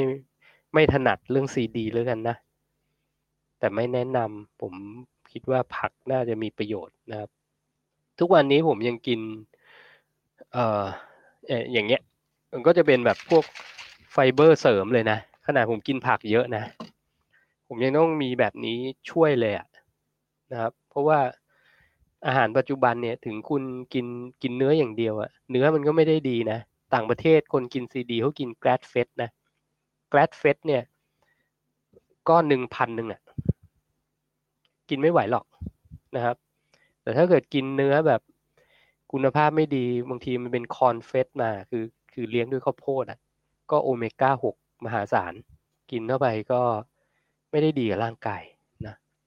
ถ้ากินซีดีแล้วกินแกลดเฟตมีทุกมื้อได้เนี่ยนะเพราะนั้นโอเคนะครับ น่าจะ น่าจะดีเลยแหละ คุณพิพัฒน์บอกเพิ่งเลิกงาน FC ครับ ขอบคุณนะครับ ขอบคุณนะครับ เนี่ยผมมีปัญหากับหน้าจอผมเนี่ย มองอะไรไม่เห็นสักอย่าง โอเคอปรับกลับมาหน้า OBS เออเดี๋ยวขอเช็คนิดนึงว่าตอนนี้เราพูดไปกี่นาทีแล้ว อุ้ยหนึ่งชั่วโมงพอดีเลย หนึ่งชั่วโมงพอดีเลย ก็ขอขอบคุณทุกท่านนะครับที่ติดตามรับชมรับฟังมาถึงจุดนี้นะ อยากจะจริงๆ อยากจะทำให้พอดแคสต์เนี่ยมันมันดีแล้วมันเขาเรียกว่ามันเข้าถึงคนได้มากกว่านี้นะครับ อยากทำคอนเทนต์ที่ที่มันดีกว่านี้แล้วผมก็ผมก็ทำบ้านๆนะทำคนเดียวนะ ก็ตั้งกล้องแล้วก็อัดแล้วอยากพูดอะไรก็พูดนะครับ ไม่มีแบบว่า